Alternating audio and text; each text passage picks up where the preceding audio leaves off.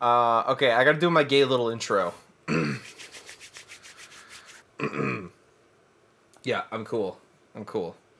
My mind is a still and swaggy lake.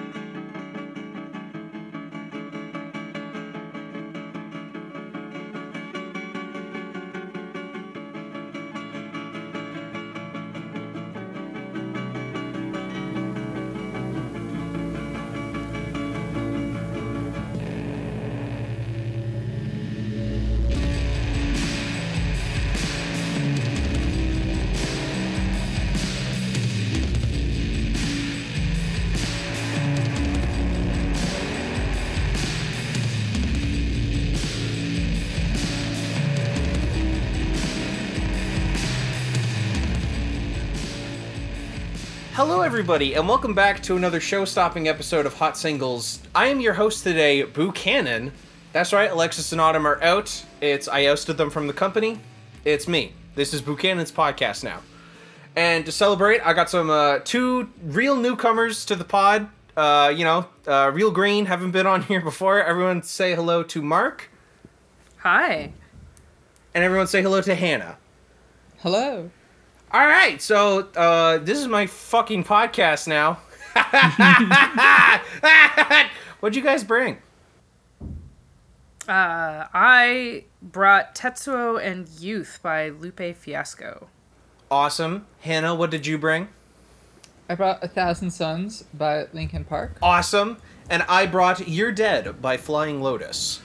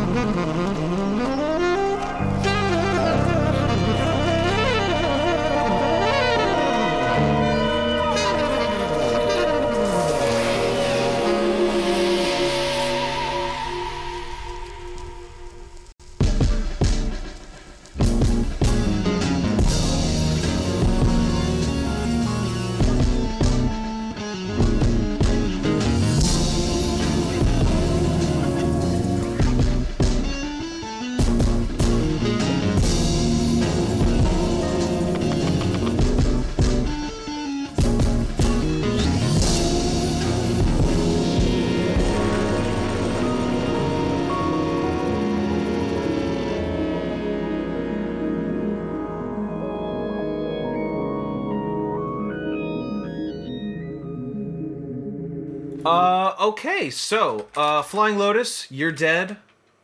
God damn, this is an awesome record. I love this record so much. Uh, it's, uh, fuck, I don't know how to intro this album. Oh god. All right. Genre. What genre is this album? It's Flying Lotus's You're Dead. It's his fifth studio album. It's got it's you know classic Flylo uh, electronic hip hop stuff, but so much more jazz and jazz fusion stuff. That stuff uh, got added in to uh, the mix. Uh, I think the story was Flying Lotus was driving with Thundercat, and they were just listening to uh, George Duke, and they're like, "Damn, this shit is so crazy." Uh, And then it's like, wait, why don't we just make some shit that just kills everybody? And when you hear it, you're like, "Oh shit, you're dead." Yeah. It's That's such a cute backstory for a record. It's so cool. Why don't we just make a record that kills everybody? That is so fucking This- awesome. I, I don't want to like condescend to this record because I, I do think it's a really fucking good record, but like Mhm. it's also fucking adorable when it, It comes is. down to it. it really is. It's uh there's a there's a childishness uh to it. I think there's there's a very youthful spirit. It's so Yeah. Fast. Uh it's it's really intense. Like it's it's like the fastest jazz I've ever heard. The name Um, of the album comes across as like a thing you say while you're like running around in the park or in the backyard with your friends and you're holding like an imaginary gun and you point it at them and then you're like, You're dead! bang, you're dead. Yeah. Exclamation point. Exactly.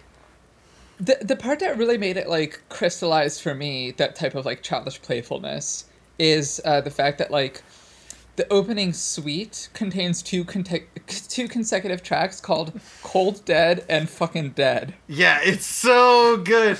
Um ma- man. also, it's it being like FKN dead.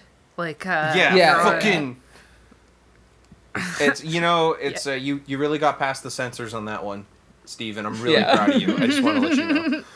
Uh, to speak more on that opening suite, it's the way the way I like had it in my notes is like it's crazy that this uh, this uh, this album starts at track five. Like it's it's the like the big like opening overture is like this huge like like dizzying uh like it's just this dizzying flurry of instruments. And then it, it like comes down to uh never catch me which uh then like sort of becomes like the the centerpiece of the record and then as the rest of it we just like we just like come further and further further down into like just this this like oh shit Yeah, the kind of situation. Uh, it's I I it, it felt like like the first four or five tracks were like like the actual physical act of you dying, and then the rest of it is like you just like floating around in the afterlife, uh, on whatever journey that may or may not be. If that makes any sense. Yeah, Yeah, absolutely. No, it does. I I think there's something really like satisfying about thinking about talking about an album like this where it's like, yeah, this album represents like death. Like they did they just told you that. Um yep. so you get you Yeah. get to go into all the songs and be like, "Ooh, what does this represent in like the process of death? Like what kind of artistic statement is being made here?" Like all of that like kind of nerdy uh, analysis stuff, you've been given permission to go hog wild. You have. It's uh God. It's the the original uh the original song the original song name for theme, the first track was Jodorowsky, which is like ultimate Mm-hmm. permission to just like you can just start like saying whatever you want about this record. Just go nuts. It's so it's Um, What- awesome. What, what it reminds me of is uh, when Kesha put out her second record. Um, She just stated on, I, I I think like on Twitter, the theme of this album is magic. Um, and it's the most like kid giving a book report answer ever. That's so And it just awesome. feels so fucking cool for an artist to just be like that over and not like, oh, well, I think it's important for like It's- you know the listener to to bring their own interpretation to it. it's it's like, no, about this- so many things coalescing. yeah, the theme of this album is death. Also, like, okay, I because here's the thing: whenever I come on uh Singos, I do my best to sort of make it like a conceptual episode in a sense. Yes, it's And in this case, the conceptual link is that we have three concept albums about death in different ways. yes. And three concept albums about death that are all very self indulgent in different ways. And I don't mean that as a criticism. yeah. I love all these records. No, it's. I also wanted to say it's our our sub theme is albums that have like ridiculous intro runs. Yeah. uh, that is a that is the That's that is a for those of you who don't like getting heady that is a fantastic throw line you can follow along here uh, actually if you don't like getting heady why are you listening to this podcast Yeah, if you don't like getting Yeah. heady, you're dead. your head Yeah, if you look at the fucking album cover, it's yeah that guy is not getting heady yeah. Um, but yeah, it's it's. So I I- I think that like what you were saying earlier, Boo, about how like this is an album that starts really high mm-hmm and then kind of like deliberately gets lower and lower, like lower tempo, lower complexity. A lot of this like really technical, precise. Um, I mean, like the whole album is basically like a project in doing like Dilla jazz. Um, and I, I believe that on one of the songs he explicitly like gives a shout to Dilla. Um, uh, for for those unfamiliar, uh, Jay Dilla, deceased, uh, greatest hip hop producers of all time, and also probably the most influential jazz musician of recent times. And that like his work has started an entire like movement within jazz, uh, known as Dilla Jazz, which is basically like bringing electronic and hip hop elements into more traditional jazz structures, and that's like exactly what this record is, right? mm-hmm um, but it's it's going from like the most technical and aggressive versions of that. Um, that whole suite ending with "Never Catch Me" is just like so high octane and precise and and exhilarating, and then it just continues to get more and more contemplative uh, to the point where like I think a very interesting kind of like low point as far as the energy of the album, not the quality, but the energy is is uh, track twelve, "Ready or Not." yep which I described in a chat before our um, recording as it sounds like the main menu music in an RPG Maker game heavily inspired by Earthbound. Yeah. uh, yeah. This is it's a this is an RPG game called like Fish or something like lowercase Yeah. Fish. Uh, it's it was made by like one guy. Yeah. no, you know Uh, what? The the uh, it's called uh, You're Dead is the RPG, and like it's all about you meeting like a cast of like whimsical characters in like a purgatory state. They're you all, know? they're all saying shit like, "Ah, it's awesome. I'm dead. You should die too," and so on. Exactly. Remember to check your items for guns. Is I just What's noticed. the art? Oh, uh, I just I hadn't. I'm looking at like the Genius page. I don't know why I clicked on the Genius link for an instrumental song, but I did, and it says uh, that there's an animated music video. Oh, that's adorable. what to ready or not? So, th- and that's literally going to be the trailer for the RPG Maker game, right? Oh yeah, absolutely. It's God. It's I Hannah. I'm so glad you talked about Ready or Not because it's I we we can we can get to all these in like whatever direction we want, but Ready or Not is just so it's so cool.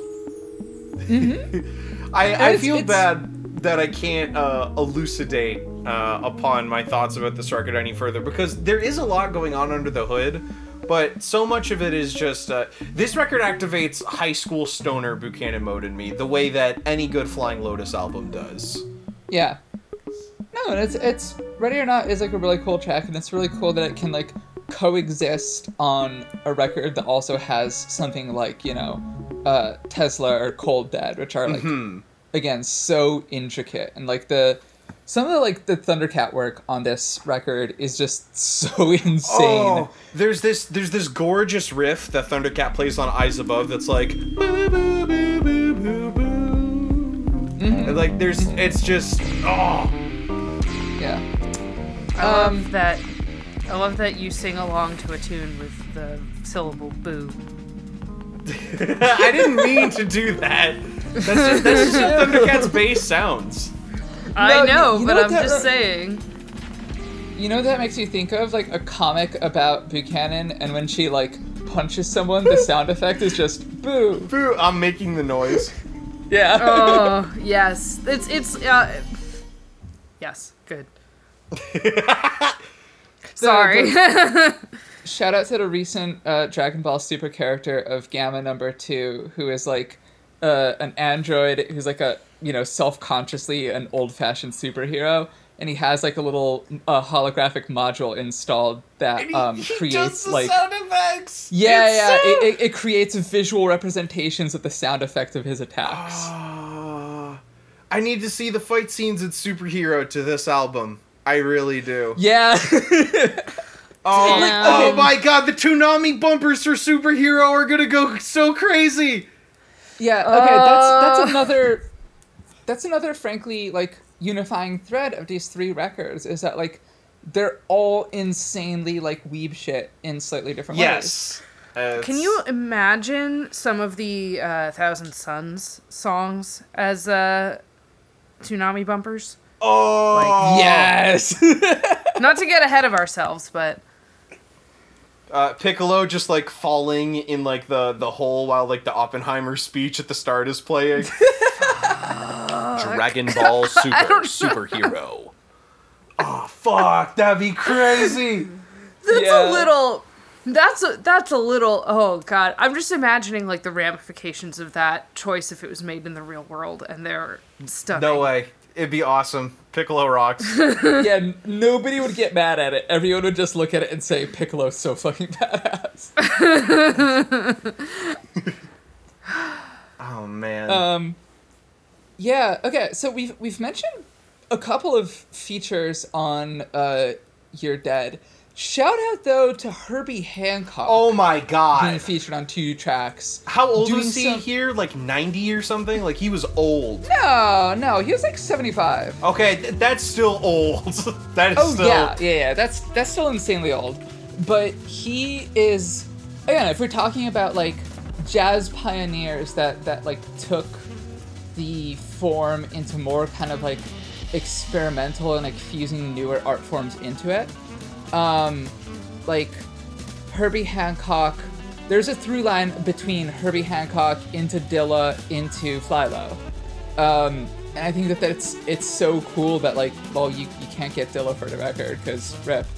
Um, so we've got Herbie here doing just absolutely amazing keyboard work on two of the tracks. Yes, absolutely. Uh, Never Catch Me has uh, Kendrick just. I I was talking with uh, my friend when uh, Mr. Morale came out, and they they said I don't want to hear Kendrick on anything anymore except for features. Uh, and I, Yeah. I it's Kendrick has always had like it's I mean like since the Control verse, Kendrick has had like a real hot streak in features. Uh, but th- this one is one of his greatest. I think like it's his his verses on this are like the the core theme of what I think You're Dead is. It's so cool. I can see the darkness in me and it's quite amazing. Life and death is no mystery and I wanna taste it. Step inside of my mind and you'll find curiosity, animosity, high velocity, I can prophesize meditation. Reminisce on my wonder years and I wonder, yeah. Sentiments of my words ain't been so sincere. Intimate to my nerve that I just persevere. The big thought of falling off disappear to my faith. They say their head is real. Analyze my demise, I say I'm super anxious. Recognize I deprive this feeling, then embrace it. Vandalizing these walls only if they can talk. Conversations don't contemplate to my dark thoughts. Looking down on my soul now. Tell me I'm in control now. Tell me I can live long and I can live wrong and I can live right and I can sing song and I can unite with you that I love, you that I like. Look at my life and tell me I fight. This that final destination. This that fancy information. This that fancy inspiration. This that crack the installation. This that quantum jumping, that fist pumping, that bomb detonation. Please don't bomb my nation and bomb me flew waiting. I got my control when I'm here. You gon' hate me when I'm gone. Ain't no blood pumping, no fear. I got hope inside of my bone. This that life beyond your own life. This ain't physical for mankind. This that out of body experience. No coincidence, you been died. It's your death. Yeah, and so so I, I was reading some stuff on Genius about like the the production of Never Catch Me and how like Flylo and K Dot were like arguing back and forth. Not really in like a serious way. It seemed like it was a friendly argument, but that they were like both trying to get this track to be on their record. Uh, so it's like this could have been either on here or on Pimp a Butterfly. I think came out like a little bit after this. Um, and it's funny because like you can really tell that it's envisioned as that because there's like a reference to another Kendrick song that came out on To Pimp a Butterfly, so it wasn't even out yet when this album came out. Um, if these walls could talk, on his Never Catch Me bars. Oh Um, man. And that's such a funny like y- you can imagine how this would have been a different track if it was on a Kendrick album. Um, I know. That's wow. because like it, it wouldn't have had like the two minute solo outro type of stuff. Um, it would have probably had like more of a slightly traditional like you know verse hook structure. Although you know Kendrick's not like 100% wedded to that. No. But it's just so interesting to see that like with this being a jazz song that has a rap feature on it, there's more structural freedom that comes with that. yes, absolutely. And it feels like that's. It feels to me like that's kind of necessary for the, um, I guess the, the big theme this album is taking on because it's like, if you're trying to represent like the moment of death, doing that with like a verse and a hook feels kind of weird to me. Yeah, absolutely. Um, and I, I, I think that like it's what it makes me think of definitely is this idea that like Flylo's talents are so well suited for specifically making beats for like eight minutes, all bars, no hooks, no features, rappers, you know. Uh, which mm, put a pin in that for a little later. yeah. You're being very Oh, particular boy. with that. but yeah it's it's so cool that like again this is this is a guy who has these talents that would clearly make him excel in like more kind of like traditional or more bounded art forms um to say that like yeah you could do just like really good production for hip hop tracks um or he could do like more traditional jazz compositions uh, or electronic compositions Uh, but there's a, a, a huge desire here to just sort of like push that and make something that comes out being super super unique Yeah, it's. I wanted to say it's uh, uh, to put a uh, to put a ribbon on what you were saying and also our previous discussion. It's uh, Flylo also produced Wesley's Theory with Thundercat off to Pimp a Butterfly, I think, which is like it's total total like, absolutely like yeah, just yeah. I just wanted to include that as like the the coda to Never Catch Me. Mm-hmm. What else do we got to say about this record Oh, uh, how do we feel about uh, the boys who died in their sleep? I remember, I remember being on KanyeToThe when this uh, album dropped, and somebody who got to the boys, somebody who skipped to the boys who died in their sleep because it's like such an awesome track title. They're like, bro, what the fuck is this? that is one that like it, it really makes you just feel like uh, uh he's having a bit of a laugh there it's it, it's there like it's the, there it's the the recording did not pick up the laughter behind the booth, like absolutely. uh, and, and for, for context for, for people listening this is the one uh where Flylo is doing like the most like strained falsetto vocals imaginable Uh, excuse me, her. I think you mean Captain Murphy. Uh, okay yeah yeah my bad my bad Fake fan alert, XD.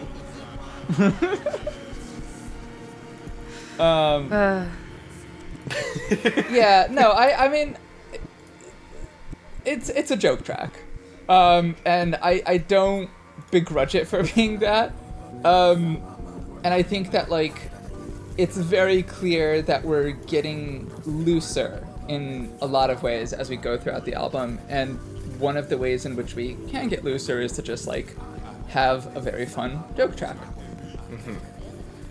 yeah, Uh, that's oh, legit uh, to do. oh no, sorry, Mark. You go. You go. Oh no, I was just saying like, yeah, joke track. I think that's fine. you know, nothing wrong with having a joke track. Uh, Dead Man's Tetris. Dead Man's Tetris uh, has one of my favorite uh, interpolations ever. Uh, where it just does the uh, it's is it uh, is it Tetris Type A or Type B? Uh, i don't have access to that I, information I where it's it go it go it does the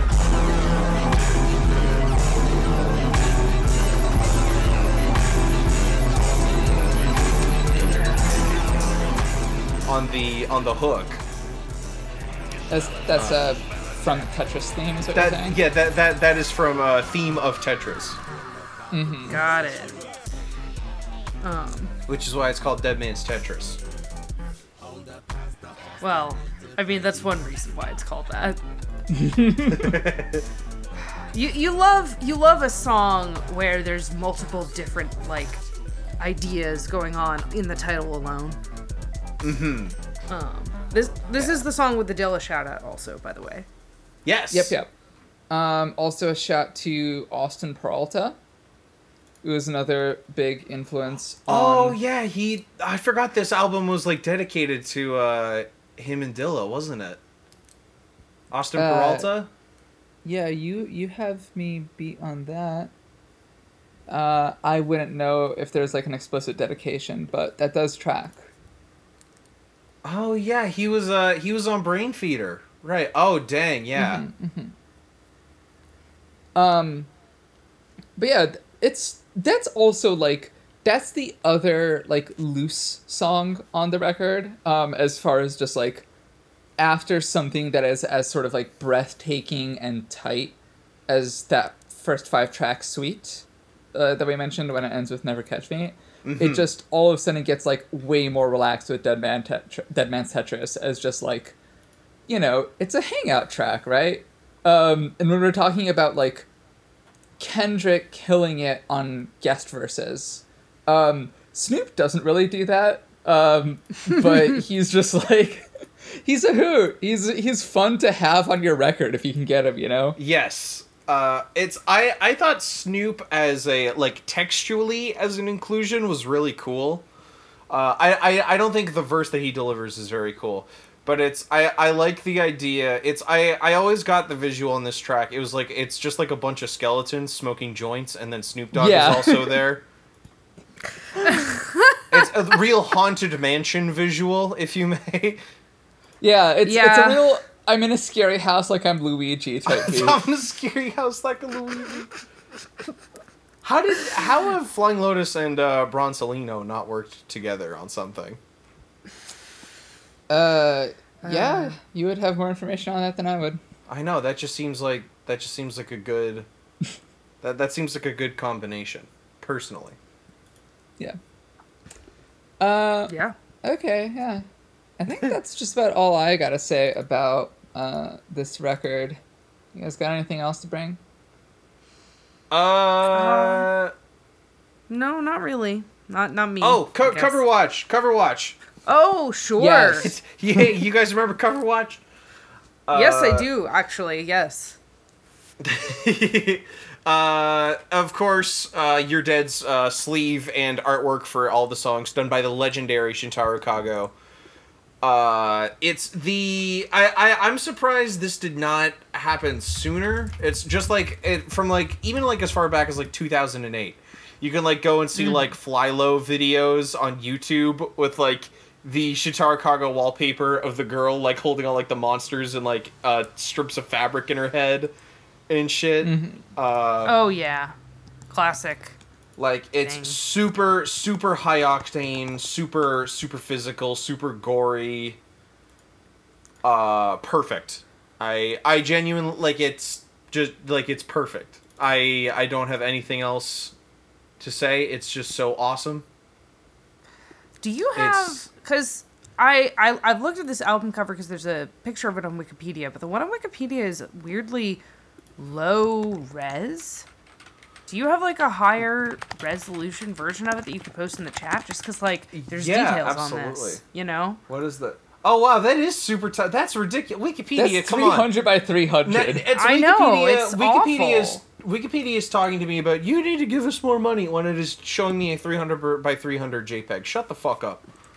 All right, Yeah, hang for on. real. I'm I'm gonna. Uh, it's you're mainly missing a lot of veins and like ventricles and whatnot, but I will. I, I Yeah, got yeah. fourteen hundred by fourteen hundred one. that is fantastic. Uh, Bam! lavish. Just pasted that. Five megabytes of content. Enough megabytes to kill you. That's Look enough that. megabytes to kill you.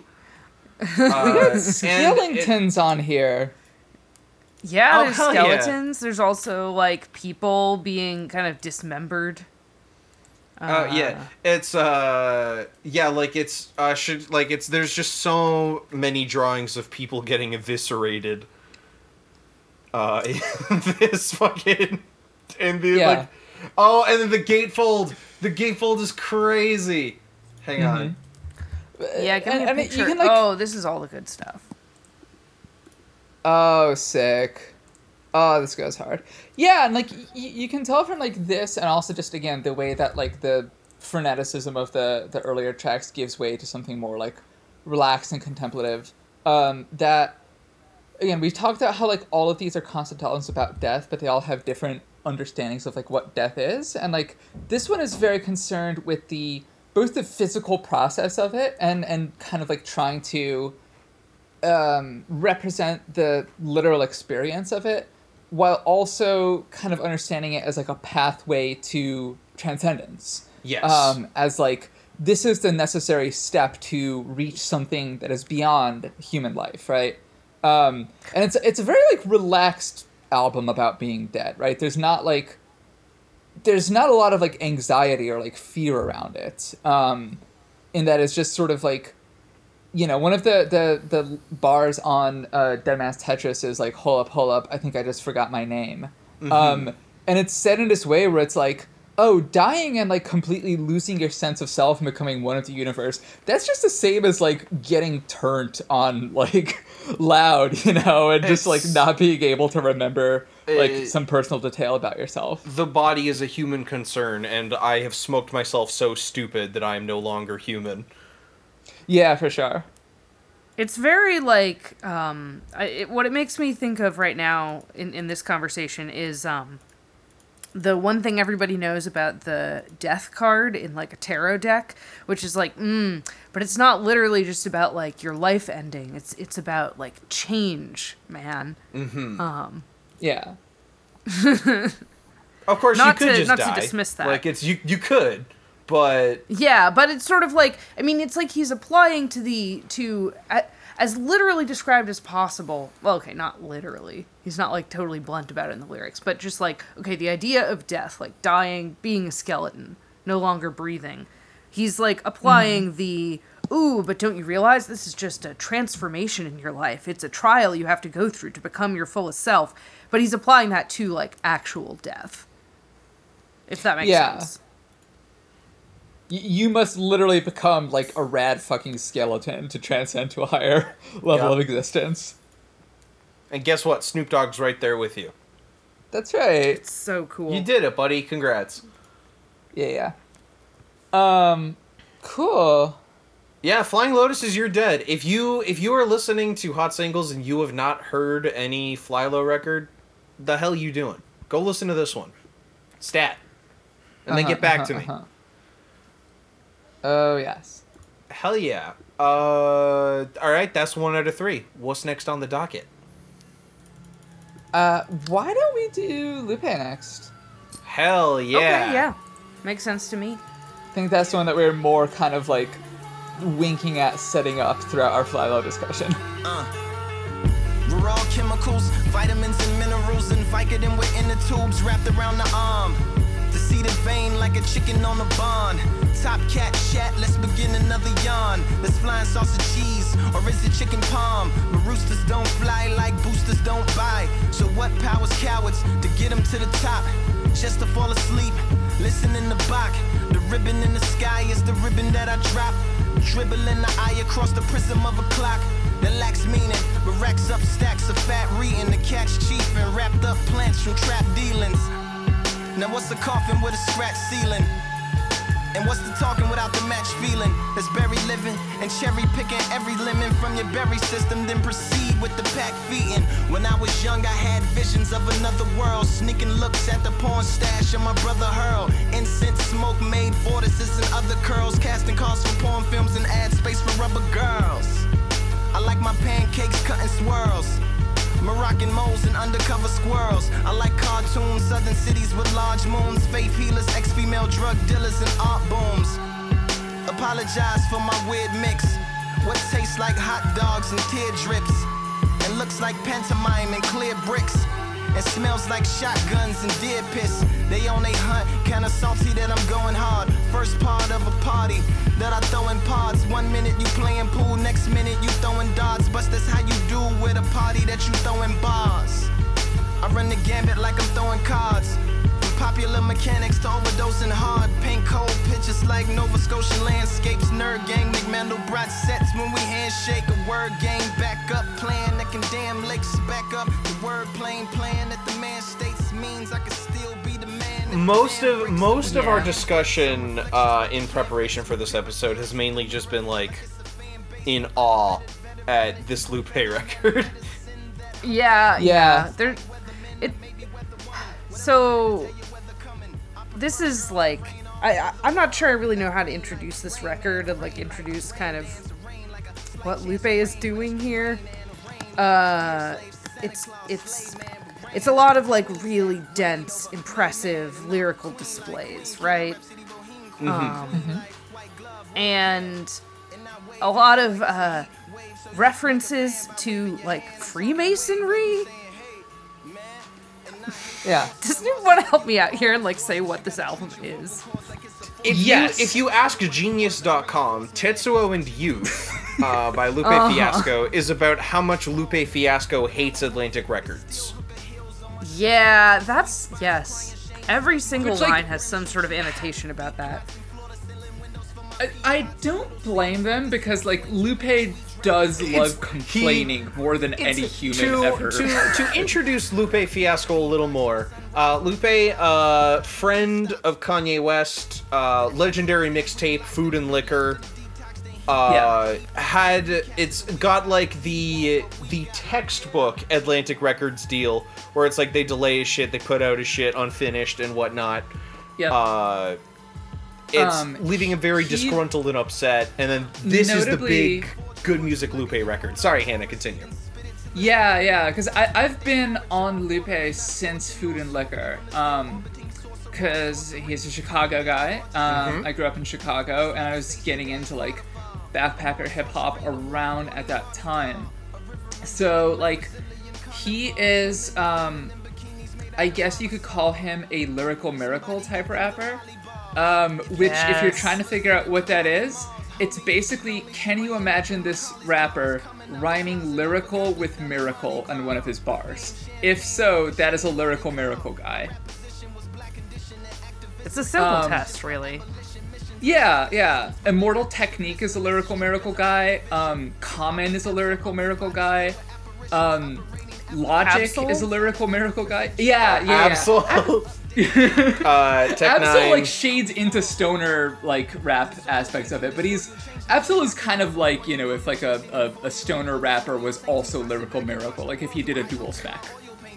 Oh, I love that class combo. Yeah. Uh, the way that I described uh, Lupe on in our like pre-recording uh, uh, Discord chat, and this is like one of the harshest things that you can say about a human being. Uh, but keep in mind that I love Lupe with all my heart, and he's one of my like top five MCs. Is that Lupe Fiasco is if MC Ride from Death Grips was Lin Manuel Miranda? Oh. God, you're you're so cruel to be kind. I am, yeah, yeah.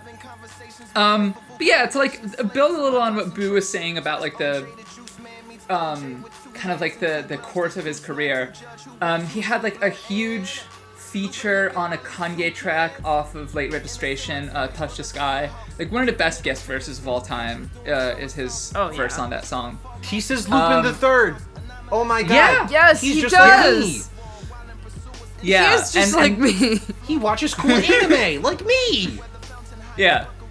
And and then he had two um, like really amazing projects, uh, Food and Liquor and The Cool.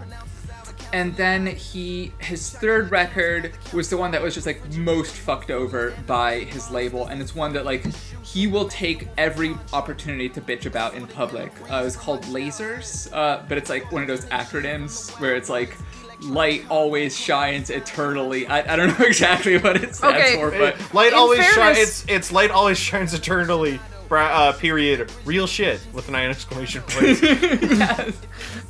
Now, I have to admit, laser is already an acronym. I, I think that. Actually, I was saying I was saying that as though. I was saying that as though that excused that bullshit, but you know, I think it actually Yeah. makes it like a higher level. You know what I'm saying? Yeah, yeah, yeah, yeah. yeah. Um, I I want there to be like a um, like a, a new rap movement that like focuses on like the dark Brandon type political stuff, and then has one of those like elaborate acronyms for what Brandon is. Oh, jeez. Uh, Um, it's to wrap yeah. up on lasers. Lupe hates lasers so much that he would he would post on Twitter like footage of like him destroying sent in copies of lasers with a laser. like it's, That's uh do you think he was trying to do like uh sympathetic magic there? Like Yeah, he was trying to destroy the album? yeah. It would it would not surprise me. I, I'm Um, sure it was yeah. healing for him. Yeah. Oh yeah. Listen, I've I've like symbolically burned things before. There was like a shithead um, whose social life I somewhat broke uh, because he was like an asshole, like an abuser. Uh, and he had these like funny money associated with him, and I burned those one time. Uh, it was great. Hell yeah. Sorry, that's a random Fucking like sucks, yeah. Stupid little side thing. I'm just Uh, I'm- saying. uh, I see why you you would you do that. you you relate to Lupe's uh, desire to burn lasers with a laser. Yeah. Exactly. Um, yeah, he's he's fucking cool. Um, he is like we're, we're gonna talk about like the the concept of the dumb guy genius later in this uh, episode, but like Lupe is a related concept in that he is the insanely cool dork. Um, Yes. in that like the fact that he is such a like obnoxious like clever nerd just only makes him cooler to me. yeah. it's- Yeah. Um, but yeah, he- this this. Oh, sorry, go for it. Oh, it's. I was just gonna say he plays Street Fighter. Like this is he he plays Street Fighter at competitive level. This is known. Not only that, but he's also the greatest Street Fighter player of all time. He beat the legend. defeat- he defeated Daigo in a best of five. That means that he's the best because Daigo is the best, and now he's the best. Now yeah. he's the best. He ate his power level. yeah number one ranked all time. If you're doing like a top ten listicle, then you've got to put Daigo second and Lupe first. There's a there's a fucking there's a sorry it's we do really need to talk about the actual contents of Tetsuo and Youth, but I also just Yeah. want to mention the Lupe Fiasco versus Daigo Umehara match has a Wikipedia article. That's so cool. Yes. It does. The, uh, You know why? unbelievable- Why is 'Cause that? it's- It's be- awesome. because people who edit Wikipedia love this. it's Yeah. true. People who edit Wikipedia love Lupe Fiasco. The match has frequently been criticized for possibly being staged. Shut the fuck up. Shut. That was good honest No, play. That was good real. honest play It's and not marketing. Fuck you. The okay, so the, the little like uh you know how there's widgets at the bottom of Wikipedia articles where it's like if it's an artist then it'll be like here's their studio albums, here's their singles, here's you know other songs there's whatever. This one for Lupe has related articles are uh, two of his side projects called Child Rebel Soldier and Japanese cartoon. Rip to Child Rebel Soldier. Occupy Wall Street and Lupe Fiasco versus Daigo Umehara. This man cannot be killed. He cannot be killed. Yeah, his spiritual power level is incredible. Um, Yeah. Right, so that's the thing. I, I asked, like, what is this album about? Because we know You're Dead is like, it's about death. He, like, said that. Yeah. Um, as far as this album, I think it's not as clear, like, what's it about, but it's clear that it's about something, right? Yes. Like, it's also about death, right? Um, I do think so, but I think in a different way. Like, Yes, definitely. Especially because I, I would say I wouldn't say that every part of the album focuses on death as much as You're Dead does, if that makes sense. Yeah, absolutely. Uh, I will say Mission in like particular is like literally just about cancer. Like Charlie Wilson is on it. Uh, like it's it's there. It's literally just people talking about like their cancer diagnoses and stuff. Yeah. Mission, Yeah. interestingly, isn't on the official track listing. It was a promo single that was released like in advance of the record, but he I did know. a couple of those beforehand. Um, that just like, you know, didn't actually make it onto the album track list. Um, which I, I Yeah, is seems- interesting because like, go for it. It it seems like the way that he released this album was quite odd. Like Yeah. just a lot of uh, singles that were not on the album. Yeah, yeah. This is like it came out in what, like 2015? Uh, yes, yes. yeah 2015. january 2015 yeah so like we're, we're gonna be listening shortly to a um sway in the morning freestyle um that he did uh, and when he's promoting the album on that uh, uh on that like radio appearance he doesn't even get the title of the album right because he just like changes it and completely like reconceptualizes it within those like six months right That's how Um, fast his mind moves. yeah true. yeah He's like, Lupe Fiasco says the name of the album was loosely inspired by Tetsuo Shima, a character from the Japanese manga series Akira. He stated, right. "For me, Tetsuo sounds cool." Yes, yes, it does. Th- th- It's there are just some such cool amazing quotes in, in this uh, in this episode from like we thought we would make music that just killed everybody to to me Tetsuo sounds cool. yes, yes. Um, oh man. Anyway, I, I want to kind of like throw some thoughts out there about what I think is going on in this album, like broadly, if that's cool. Absolutely. yeah. I think he is talking about like being uh, uh the condition of being trapped in material reality and like Yep. the possibility of uh salvation from that and like returning to true life. Does that make sense? It Yes, does. sir. Yeah. Yeah, like I that's great that you can make an album that successfully communicates that idea. That makes me so happy. That's like uh, candy to me. Yeah. And it's it's like it's clear from that level why a lot of like the genius annotations just get fixed on like the record label beef, right? Cuz that's kind of like the most small bore version of this idea of like being caught within cycles of like free will versus like the limitations placed upon you by society, by physicality, etc., etc. Um, to say that like, oh, I am trapped in like an eternal, endless Gnostic prison, is the same thing as like you know my record label doesn't want to release my album.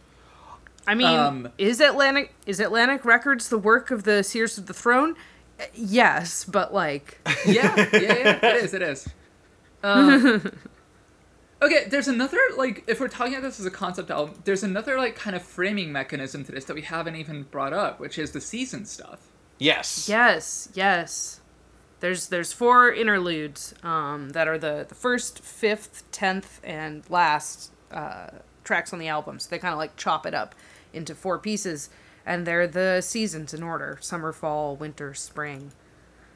And they're like these super atmospheric instrumental interludes, I guess. yeah. Um, They genuinely, Uh, I would say, do evoke the seasons that they are. Yeah.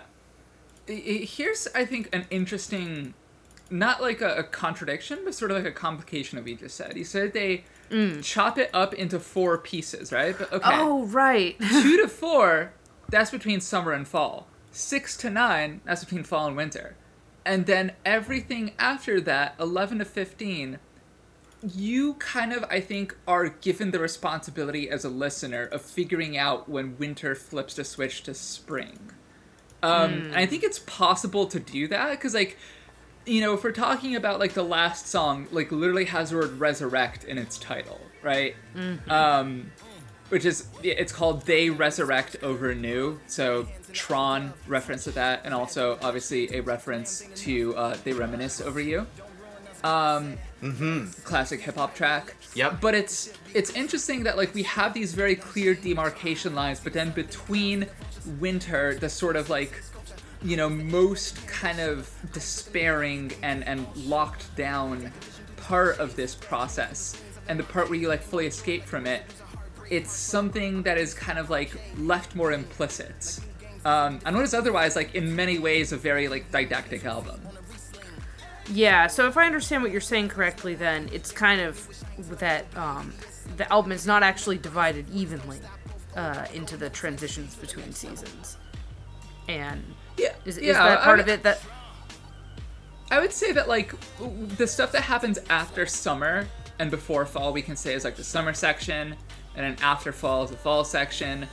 But then like after winter is a longer range of tracks than happens after the previous two, and I think that that like kind of if we're saying that each one, you know, each song can be sorted into a season, then the spring stuff happens before the spring interlude, which is the last track on the yeah, album. yeah.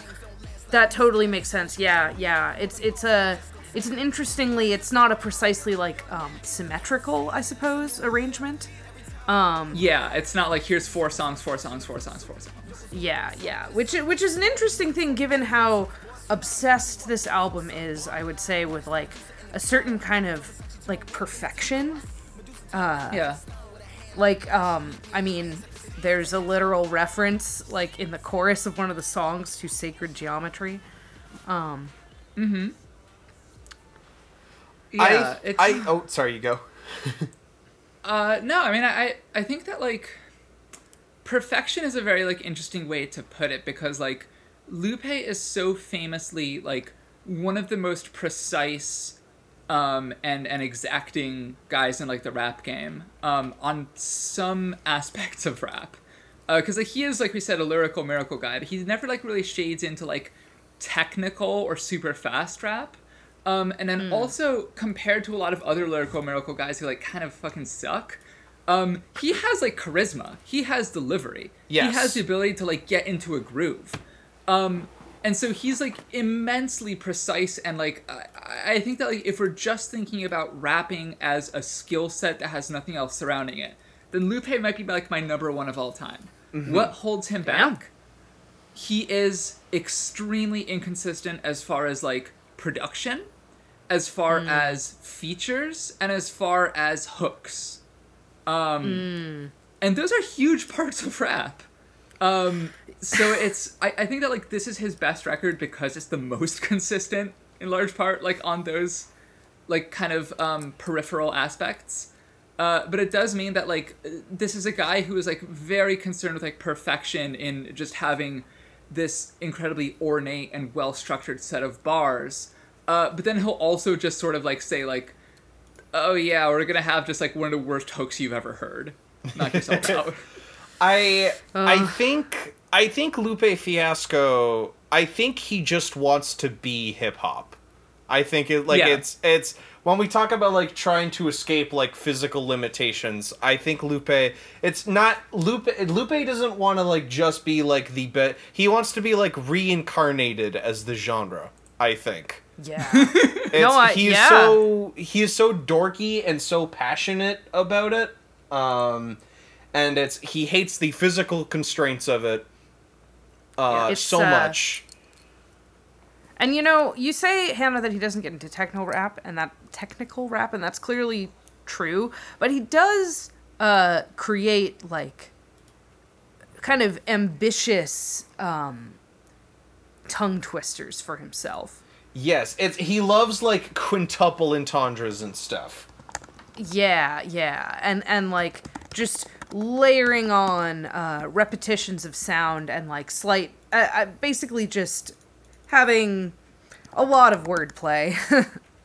um, and it's Yeah. it's uh it's a lot of fun to listen to. It feels like kind of a game, tracing all the interconnections between the lines, mm-hmm. um, which are often uh, sometimes they're they're a little bit they can be a little bit contentless Um, Yeah. because because everything's cons- composed of nothing but like this genuinely really good lyrical miracle type uh, language.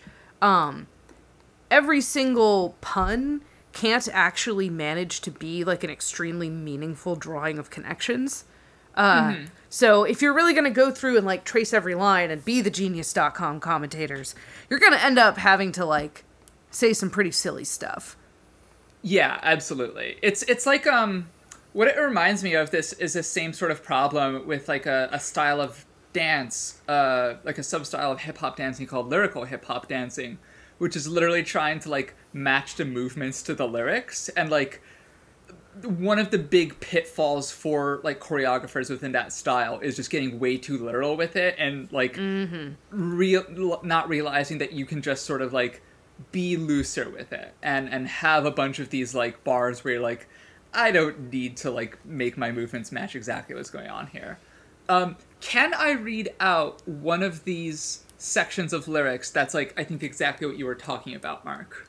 Oh, please. All right, this is from the track "Adoration of the Magi." You're not the first person, the first person from your first curse until your first cursive, and your curse words is in the curse in the curve version.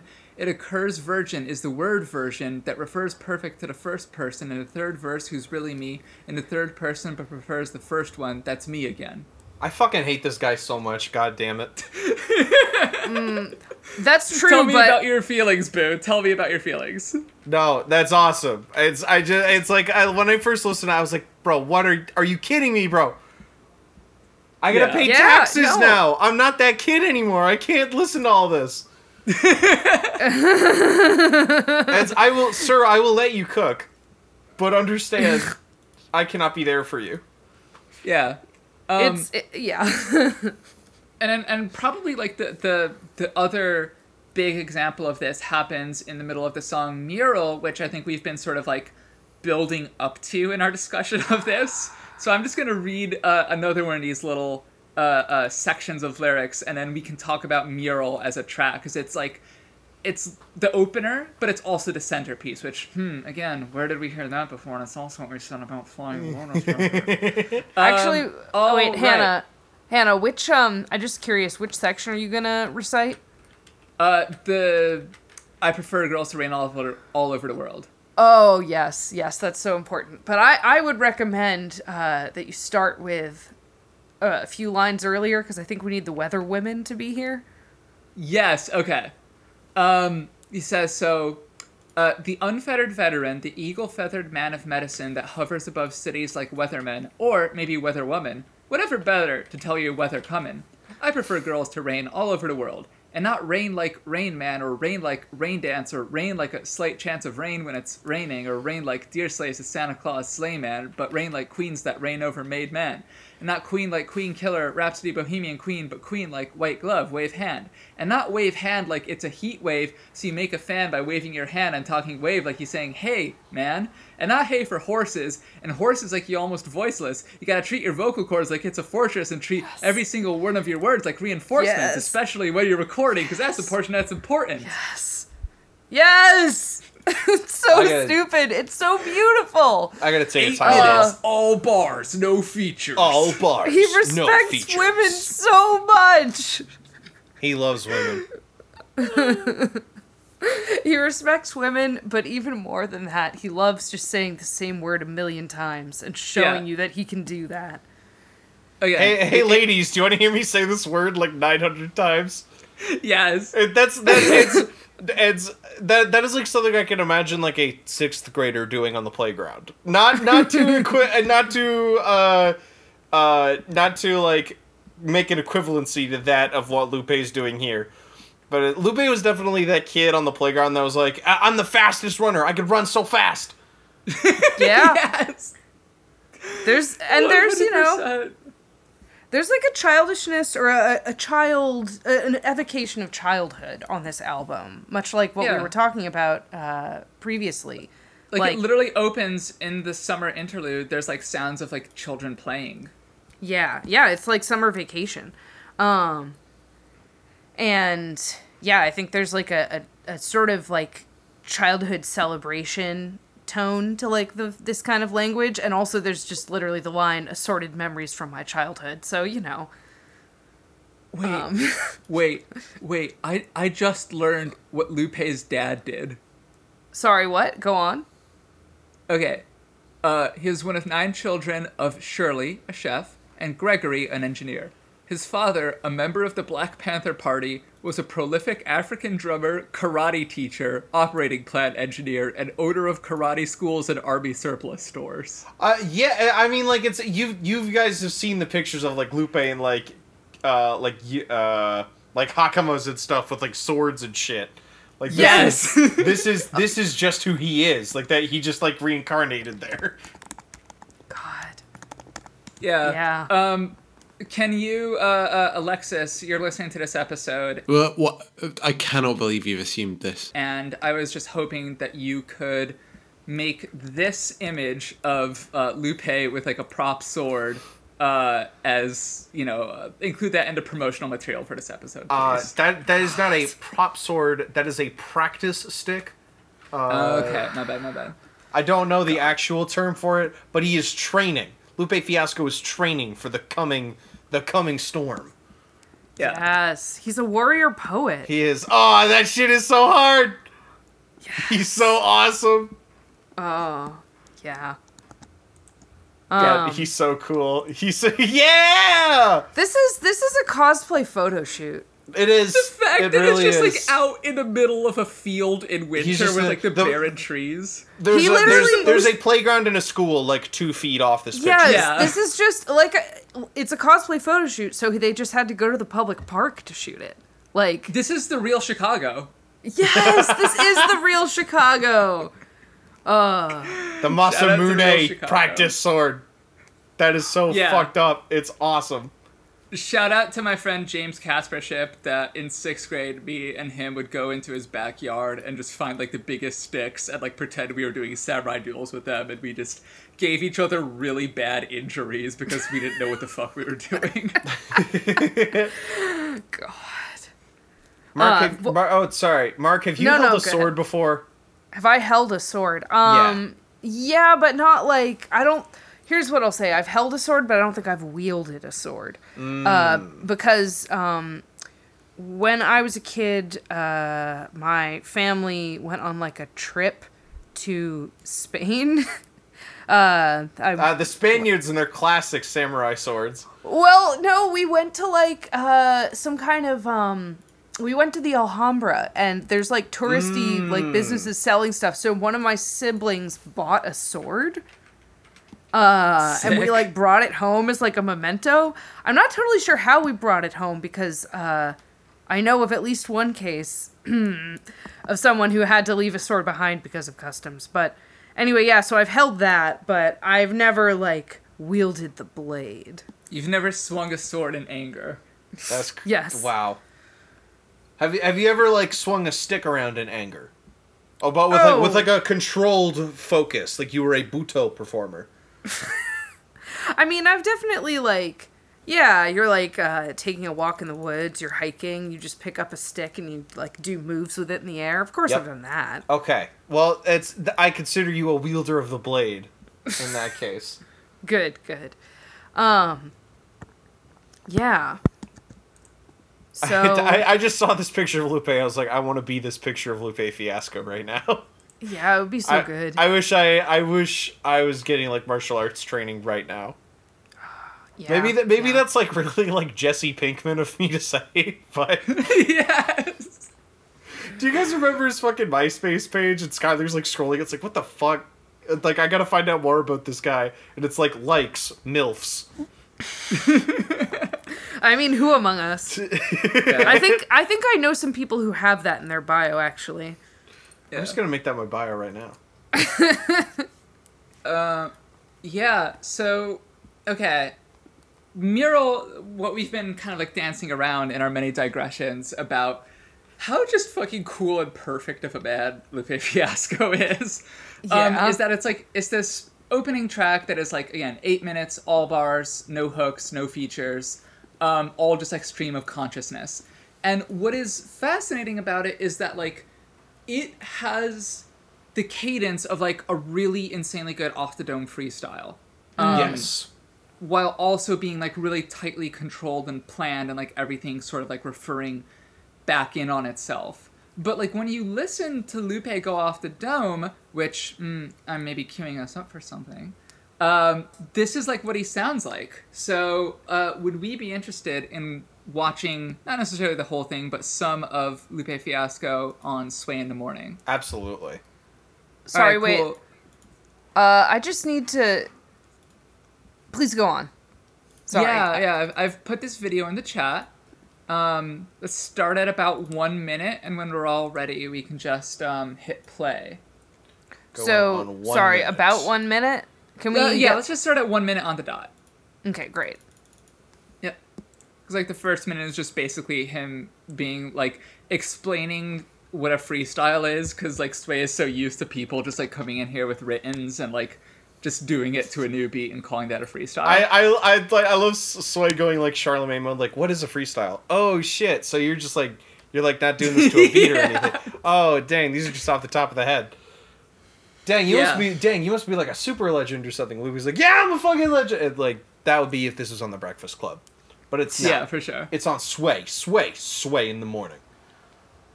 Wake the fuck up. All right. um. Yeah. Let, let us know when we're all ready. Uh, at one minute on the dot to hit play. All right, I am. I'm ready. All right. Three, two, one. You go Play. off the top of Yeah, the I go head. off the top of the dome. Oh wow, wow. That's okay, dope, okay, though. Yeah. And presumably okay, we're oh. This is live. edit on this air. footage in. Are we back? Zigga, zigga, Sway in the morning, shade four five. Love, love Uh, now. Yeah. So, what I love about this is that it is extremely corny and silly and I a lot of very work. whack rhymes, but it's also one of the most impressive things I've ever seen. In the dirt, how I attempt these as I go berserk. And move purses, move curses, how it does it. And everybody wanna know exactly what was it. Mm. Were you at the inauguration? Lupe looks Lupe? different every know, time I see faker him. than a toupee. Like he, j- he literally just so looks like a different So guy. I had the bubble up. She got a bubble butt. I like looking, but I don't like hooking. I be in the crack spot cooking. Or was I? There may be rumor two. I got a tumor two. On the mission. Introduce the young boy, West Side, Shot Town, my town. Come through, you gotta bow down. Ooh! Ah, like Bow Wow. Yeah. I could That's also just again never Dogg, imagine, y'all, imagine Snoop like most Dogg. other and lyrical as my miracle truth guys comes like better, I feel like this. this level I put of it together groove. like God put Yes. birds together with feathers and bones and beaks. That's how I do every time that I speak. So who flew the coop? It was Luke out the roof. of Oh, the the- coupe oh, top the- the bird Maybe the hand signal. He's no. being so But the cute with the hand motions. Bump, so I had to come through and hit him with the jump. Oh. Now what's Lupe could jump? probably survive define. in, like, Maybe a- when you like a nuclear me wasteland. Let's define that- that. yeah. I love when a rap is gonna define something for me. Into you like integers, that's a negative in ones and guns. I got plenty of dumb, but I'm Yeah, I want to get to at least the, the per but diem line because that's the one that just completely knocks yeah. everyone in the studio the fuck out. Let's not provoke this. Try and do this. Rap styles, no smoke shit. Cause I don't believe in weed. I feel it holds you back. And whoever told you that was lying, fire, dying, flipping. I'm glad they put lean off the market. Now you a target. Now let's hit them raps without that sir. Oh. Homie. I'm talking to you, Tony. But who's Tony? Is it Montana, Ma, Mama, Fontana, cheese on the crack? I love how many live it, times he wine, just sort of cheese, says, like, okay, now what did I just mean by that last bar? June 28th. I get slim, get straight. I know Tony was Uh, listening to this and just that's how screaming we in his radio. weight. You can't fucking say that about me! that You ain't even catch it. I bring it back. Ramadan, we don't eat, going ratchet. Like I'm working on the car. she love me like I'm working Like I'm on a working on the hard. car. But I be back there working on the bars like it's Coyote Ugly on the stand. Oh, Man. hell yeah, the But Coyote Ugly drop. Film this, record this.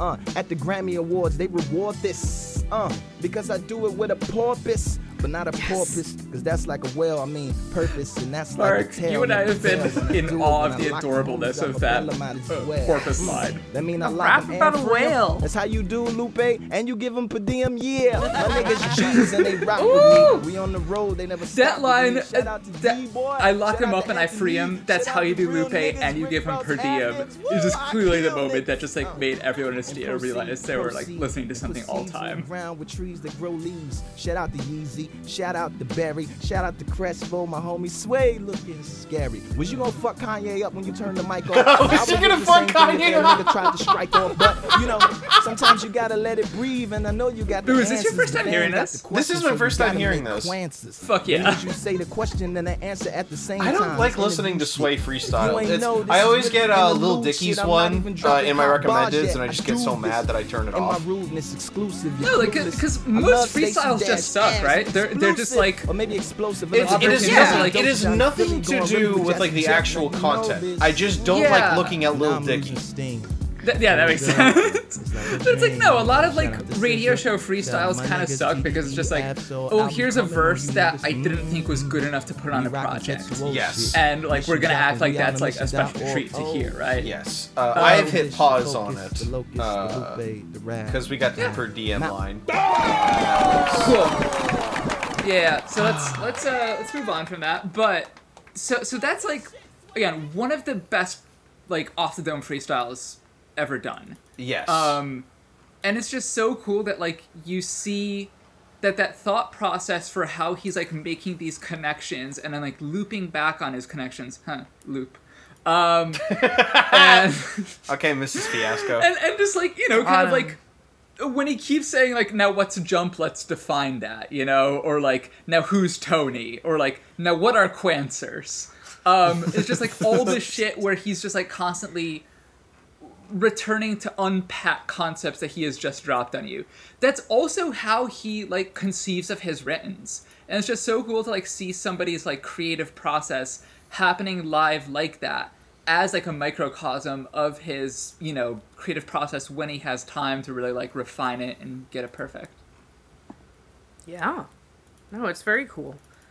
'Cause He's he hmm. he is a conscious guy, but it's he's not like that doesn't it's that doesn't come as like a pejorative statement the way it does for like all the other guys that we mentioned earlier. It's I think he just he just spends so much time listening to rap music. He just loves it so much.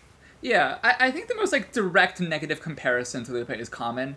Um, Yes. Just because like Common was also like mid two thousands Chicago friend of Kanye, somebody who's conscious, somebody who's very thoughtful, somebody who's like on the come up, and then Kanye or sorry Common just disappeared up his own ass with like, you know, um, just just like really condescending conscious shit, um, and you know now he's like doing uh, I mean it's it's several years old at this point, but like the the thing that always I think of with Common now is that like we're living in the future we always dreamed of ad, um, where he's like, you know, just hawking shit for uh, for who is it? Is that like Microsoft, Intel? I have no idea. Uh, It, I'm gonna be honest. Whenever I think about, uh, whenever I think about Common, I think about his uh, his his feature on Get 'Em High. yeah, uh, because it is it is truly awful. It's, it's real rappers is hard to find like a remote, and then like a two sec and then like a two second beat. Control rap is out of used to but still got love. That's why I abuse you who are not thugs. Rock clubs like Tiger Woods in the hood. Should have my own reality show called Soul Survivor. Shut the fuck up, Common. What the fuck are you talking about? Bro, Yeah. get out of here. And Get th- out. That's a- that's absolutely a path that Lupe could have gone on. It, it is. And It's I'm- this this uh, Get 'em High also has Talib Kweli on it, and that is another path that uh, yeah, Lupe could have gone down. It's but after all this time, he's still the guy to root for. Like you're still like, oh fuck yeah, Lupe's doing whatever the hell he wants. He's doing his own shit, and it's it's Yeah. awesome. And like, you know, he's had more projects that like nobody cares about or remembers than ones that are like really all time and like beloved, but it's like with Food and Liquor, The Cool, and Tetsuo and Youth, that's like enough goodwill for me for a lifetime. Absolutely. Where you can just like release half baked shit where like things don't come together for him. It's I I know I know it's not for the check. Is basically like it's I know he's just doing this just because he like he just feels it so strongly. He just wants to do it. Yeah, for sure. Uh, can I do cover watch? Please. Uh, Yeah. it's uh uh Lupe loves painting as well. This is a painting of Lupe Fiasco uh, for his painting uh, imprint Wolf Studios. Uh, I don't. It's I uh it's I I did go to I did go to art school, so it's I I I can elucidate some meaning uh from the cover arts. To be honest, I think Lupe just really likes painting. Like it's I I, I don't think that he tried to create anything deeper. Uh, the the the wax uh, skull thing is like the the logo for Wolf Studios. It's on basically all his paintings. Uh, it's it's it's his it's his hallmark as it were. But it is it's a very beautiful frame. Like it's it's there's uh, there's like rich colors and single strokes. Like the that's definitely and he he's de- he definitely is like painter's tape or like gaffer tape or something to create straight lines. Uh so you know it's but it, it's it's just cool like it's cool is Yeah. what it That's kind of cool though to get like that kind of like technique breakdown of it though. Mm-hmm.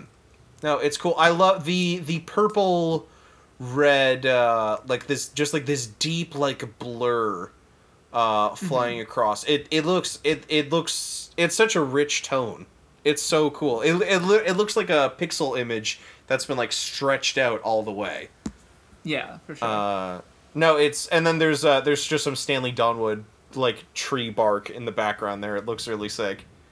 It's just cool. Like it's I this this one just makes me smile. Like it's uh all the all the good music stuff around this time was like okay, we need something like a single subject for like the middle. Hell, it could just be a square. And then uh like they uh they use the strikeout parental advisory thing, like there's no black bars around the parental or explicit content thing. Center that in the middle with some margins, done. Artwork's done. It's they did that with uh, Pusha T. They did that with this. Uh, lots of uh, Pablo single art used that.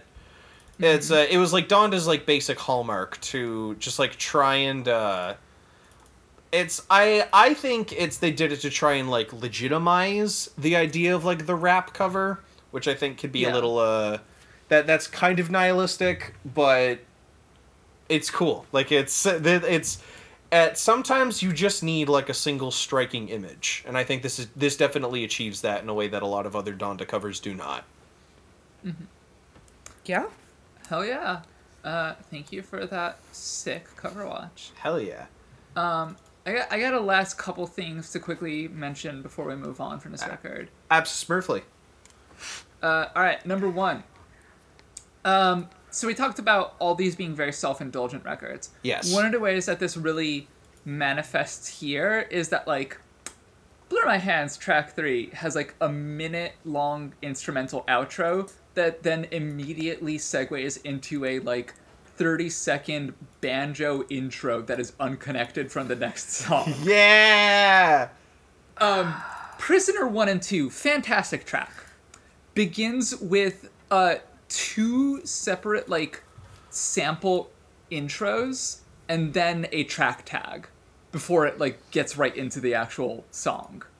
Um, Yes. It's like the, f- the first intro is, like, the recording message for, like, a Securus uh, call to a, uh, a prisoner or from a prisoner.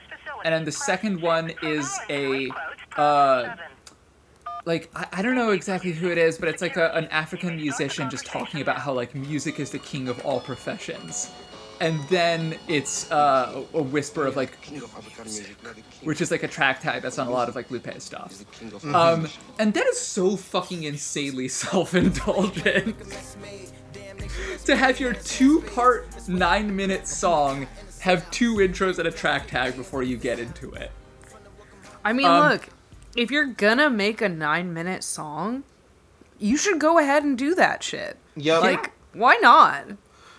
And, and thank you so much for giving me that great transition to the other thing I wa- I want to bring up, which is to say, if you're making a nine minute song, don't make it chopper, which is the one really, really flat note on this record. Yeah. Uh, before we get to Chopper, I just want to say I want to say two things about Prisoner One and Two. Yeah. Uh, it uses the iconic uh, GarageBand orche- orchestra strings 08, like the the shit that sounds like a Nier Automata song. Yes. Uh, and then it it it builds the entire first half of the song around that in like this this incredible way. It's it's so sick. Uh, Yeah. like it's they they they add like they add like an actually like recorded string section under it, which I I always thought that was like a that's a very uh, Kanye esque trick to just like recreate the sample and then like build more around it. Uh, Yeah. which- it's it's so cool. He does that all the time. But uh, and it's like he there's like Mike Dean like guitars and like synths under it and stuff. It's so sick. It's so sick. Uh, that's that's just what I wanted to say about that. Now we can go uh, shit on Chopper. Yeah, what the fuck is this song? it is um it is just like six verses from like guys that featuring Billy Blue, Buk of Psychodrama, Trouble, Trae tha Truth, Fam-Lay, and Glasses Malone. It's it's like a it's like a posse cut of everybody who was in like other rooms in the studio. Yeah. It's like none of them are necessarily like the worst bars I've ever heard by any means, and some of them are like pretty alright. But it's nine and a half minutes. It's some of the corniest lyrics. It's like the the, the hook is just like Lupe repeating like medical card from Obama, like uh, healthcare for a chopper, um, and it's all just the most like again it's it's very like if Common was slightly more left wing, um, the type of like corny shit that he would be putting out at this time, right? Mm-hmm. Where it's just like, ooh, did I just make you think by saying that like you know filet mignon for my food stamps and you know healthcare with a chopper, like, damn, it really makes you think about like the ghetto. Um, and it's it's a level of like didacticism that Lupe is usually much better than. Uh, but it just sucks that like there's something like this tomorrow what would otherwise be like a close to perfect record for me. Uh, uh, DJ Dahi does production on this. Uh, crying shame. This is like the worst beat from his that I've. He has like a very impossibly high bar with "I Don't Fuck with You," "Money Trees," a bunch of stuff for Vampire Weekend and whatnot. This is a bad beat. This is this is not. This is uh, compared to Mural, which is. wait, God, Mural is produced by somebody named Wiz Buchanan.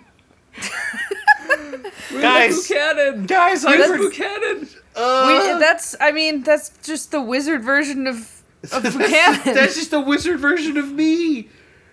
All right, Oh can you get like a wizard outfit for Enemy Buchanan? I, you know, I it's I can definitely get you like a bunch of witch, idol, and maid outfits from the custom cast store. I cannot get her. I cannot just get her like a stupid. Uh, I cannot get her like Dylan Brady's fit from like the 100 gecs music videos. Oh, that would be so Wiz cool. Buchanan. Wiz Buchanan. Wiz Buchanan. That's That's Wiz Buchanan. I feel like Wiz uh, Buchanan. DJ Dahi, get it together. Uh, I even feel though like you Paladin did. Buchanan. no way. I'm, I'm I'm a cool wizard. I'm like Lupe Fiasco. We're both cool wizards, but we also have cool Oh, yeah. punches and sword slices. We're, Yeah, we, we basically um, just do like all it all. Like it's where where me and him are just If- like yeah, we're kind of you just like told Lupe Fiasco about like a Dungeons and Dragons class that like lets you channel spells through the strikes of your sword, uh, then he would just be like the happiest man on there earth. there would be enough a there would be a Lupe week. Fiasco shaped like puff of smoke as he like runs over to the table to like uh, Yeah. like get like the dungeon sorry. master screen set up. Hannah, are you imagining uh, keeping Lupe Fiasco as like a like an animal in a zoo when you talk about him getting enrichment? Oh, I think we all need enrichment, you know? Okay, I- no, I- that's we, fair. We are we are all of us animals looking at cool wizards and going like, oh, I want that. we are all of us chemicals, vic- vitamins, and minerals, and Vicodin Oh. and inner tube and wrapped around the arm. so true, Oomphy. Yeah. Um, uh, somehow in Mural he never says the word molecules, which is like to me the besides literally lyrical and miracle, it is like the er word that lyrical miracle rappers love rhyming with shit. Oh Um, yeah. Shout out to my my friend from fourth grade, Tommy Nguyen, uh, who rapped under the name Infinite Theories. Uh, theories spelled with a Z. Boo, Infinite boo. Let's Theories. let's let me talk about this guy a little more. Theories is spelled with a Z, and it was stylized with every other letter being capitalized. And he would do raps where every line like rhymed molecules with you know follicles or something like that. He's got that Um, Gamzee Makara tea. He yes, does. yeah. He does. and he had a, a hustle going on in like fifth grade where he would uh, on index on the back of index cards draw like pictures of anime dragons and then on the the reverse side of it just like write their name and like an attack stat and a defense stat and he would just like sell those for a couple bucks The Infinite And- Theories TCG. the Infinite Theories TCG got banned quickly by like um because like we were all just putting like all our allowances into like this constantly power creeping game where it would just be like oh fuck my dragon Zymoth is like really below like the meta power levels at this point. I gotta Oh, pay fuck. Tommy It's- two more oh. dollars so that he could give me Zymoth EX. Oh, with fuck. like higher power levels. Oh fuck! It's been three minutes. uh, So Wave Seventeen with Broly just dropped. Fuck. yes. anyway, I think that Infinite Theories and Lupe would get along really well. Absolutely. That is Yeah. so awesome. That Infinite Theories. I, I right. wanna I wanna talk about uh, uh, something that I think is good rather than Chopper. if we're if if we have Yeah, the chance absolutely. to do Yeah. that now. Yeah, yeah. yeah. let's do it. Um, which is just that uh, I want to like, I want to just like go down a little bit uh, the rabbit hole of like one of Lupe's, uh, you know, sort of esoteric references, specifically just the title of Dots and Lines. um, Please. Yeah, because uh so there's a cipher, like an alphabet cipher, um that at least genius.com thinks and I think they're actually correct is uh meant to evoke something called the pigpen cipher or rather the name of the song is meant to evoke the pigpen cipher. Alexis, um, can you please drop some pig sounds under this part of the recording? Thank you. Yeah. Welcome back to Pig Um, Watch. Yeah, yeah. So it's it's just a uh, system where you replace each letter in the alphabet with this little, almost like a glyph, uh, that's composed of dots and lines. Um, and there's one for each letter of the alphabet, and so that's a very simple cipher. Uh, and Wikipedia is clear to emphasize that um, its use of symbols instead of letters in no way impedes cryptanalysis, and this cipher is not otherwise different from any other simple monoalphabetic substitution cipher. Worse, because it is both very well known and instantly recognizable, it is arguably among the worst ciphers one can possibly choose from a security standpoint. That's so cool. Due to Pigpen's simplicity, it's very often included in children's books on ciphers and secret writing. Um, and it's also the the other reason that uh, I think it's completely correct to believe that that's what he was referring to in the title of the song, uh, is that it is the Freemasons cipher. Uh, like the Freemasons used it to communicate with each other, and he has several references to Freemason lore in this song. Um, yeah. So that's just what I wanted to explain about the Pigpen cipher and the Masonic references. Just to really give you a taste of I don't know, the the richness that awaits you if you really want to dig into uh, these lyrics. Children's ciphers. Lupe definitely loved Gravity Falls.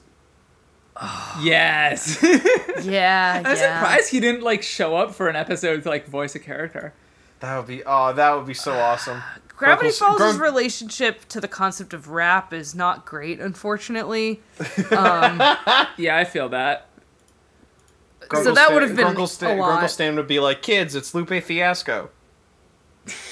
That would be funny, though. You're absolutely right. See, Uh, man. All right. Uh, are we are we uh, about ready to move on to our last record? yeah, Tetsuo and Youth, awesome album. It's Awesome album. If love if it. you if you want to think, th- this this is what you want to listen to. I mean, look, think- I think there's a lot to think about, There is, even there if it's often really is. silly. I I also it's at the exact same time just saying like if you want something that makes you think, that is just an awesome thing to say. Yeah, for sure. um, okay, let's talk about our last record, which, um, you know, it's not a, a fully smooth transition, but uh, Infinite Theories would have loved this record because Linkin Park was, in fact, his favorite band when I knew him. Infinite Um, Theories, more like hybrid theory. Folks, Linkin In- Park is a classic band.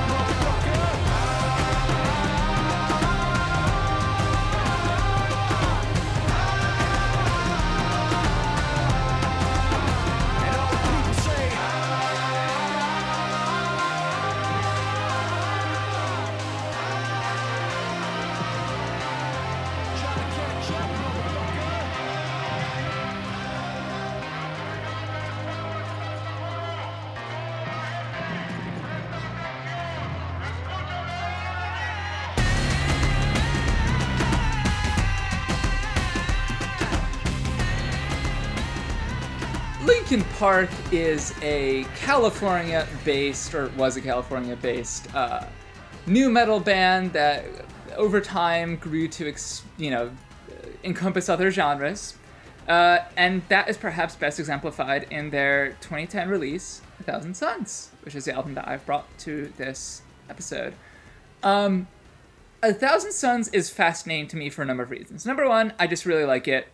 Um, it's really fun to listen to. It is like a very powerful distillation of a certain kind of like, you know, not super revolutionary, not super like um, erudite, like electronic, industrial, rap, rock type music. Um, but it's just, it's super fun to listen to. It is also an incredible example of like the dumb guy genius mindset in that it is guys who are like not necessarily the brightest um uh doing their absolute best to be like experimental and thoughtful. Um and i think that like that last aspect of it is something that like really draws me to it. Because this is a band that notably started off their career by making the same album three times. Uh, they made hybrid theory. Then their next record was Reanimation, which was a remix album of Hybrid Theory. And then they made Meteora, which is the same album as Hybrid Theory again, but like more refined and polished. Um, down to the fact that like Pushing Me Away, the last song of uh, Hybrid Theory, is the same song as Numb, last song of Meteora. The second songs, um, Don't Stay versus uh, One Step Closer, those are also the uh, same songs. Like structurally, compositionally, they were just very much in like a rut. Um, and it was a rut that was like mega, mega successful for them, right? Like Meteora was even more commercially successful than Hybrid Theory. And like it's it's an incredible record um, if you like sort of leave aside the context of it being like not really much of an advancement for the band creatively. And then their next record, Minutes to Midnight, they tried to like branch out a little bit, um, but it's very sort of just like haphazard and it's it's one of their worst records. Um, it's it's a lot of like, okay, well we're trying to like stay within the lane of like what got us big while also like poking at the edges of it. And A Thousand Suns is a record where they pretty much like definitively said goodbye to like mainstream success. Um, and tried to make something conceptual, something experimental, and something that like pushed a lot more boundaries than any of their previous work and was really self-conscious about doing so, right? If you like listen to their interviews leading up to this, they just mentioned that so many times again and again, like telling people, guys, be prepared, this isn't going to be Meteora again. I'm really sorry to tell you, but we didn't just make Meteora 2, uh, which is to say Hybrid Theory 3 or 4. Um, and the result is, I think, something that's really fucking cool. It's like they really want to be, um, like if Nine Inch Nails was fronted by Zack De La Rocha of Rage Against the Machine. They really want to be like very politically conscious. It is again a concept album. It is also about death in a way. Um, this time is specifically about like nuclear war and you know like the inevitable ways in which humanity seeks to destroy itself. Um, and it is also again like we've been saying really self-indulgent in ways that are incredibly endearing and that I love with all my heart. Uh, that is my little intro to A Thousand Suns. What do you guys think of this record? I I'm gonna be honest. I kind of only just liked it. Uh, it's I, I I haven't listened to. I listened to it twice uh, leading up, but it's it did not. It's I I I loved the big swings. It's I think the Requiem and the Radiance and Burning in the Skies is a phenomenal like three run of intro tracks. Uh, Yeah. It's and it's it, it, it really like it's it really does take big swings and it's uh weaker albums have tried and failed. It's i don't think i don't think this album fails at anything uh except uh for i i should say it's i don't have a lot of experience with linkin park. I was not a linkin park kid. Uh i was not like a emo like i was not like a 2000s emo rock youtube uh amv kid. So it's i didn't i didn't have the access to like uh mcr or linkin park the way so many of my peers did uh it's I I think Collision Course is like one of the coolest things that's ever been released. Uh, the mashup uh, EP with Jay Z, where they just have it's that that shit is so awesome. Yeah. Uh, but it's I have I have less emotional ties to Linkin Park and their trajectory, uh, which uh, personally I think is like a huge blind spot because Linkin Park is. I I like it's I would probably say like one of the most like maybe like the most important band this century. I I don't I don't think that I think is fair to say that, yeah. I I don't know if that's I don't know if that's like too crazy like hyperbole, but like you you think about like where rock went. For better and for worse, right? Yeah, it's you think about where I- I rock don't- went uh like after they like iterated on nu metal and stuff and like how they I- they they brought like electronics and hip hop into it. They This is like a really sad and damning thing, but like I don't think we have Imagine Dragons without Linkin Park.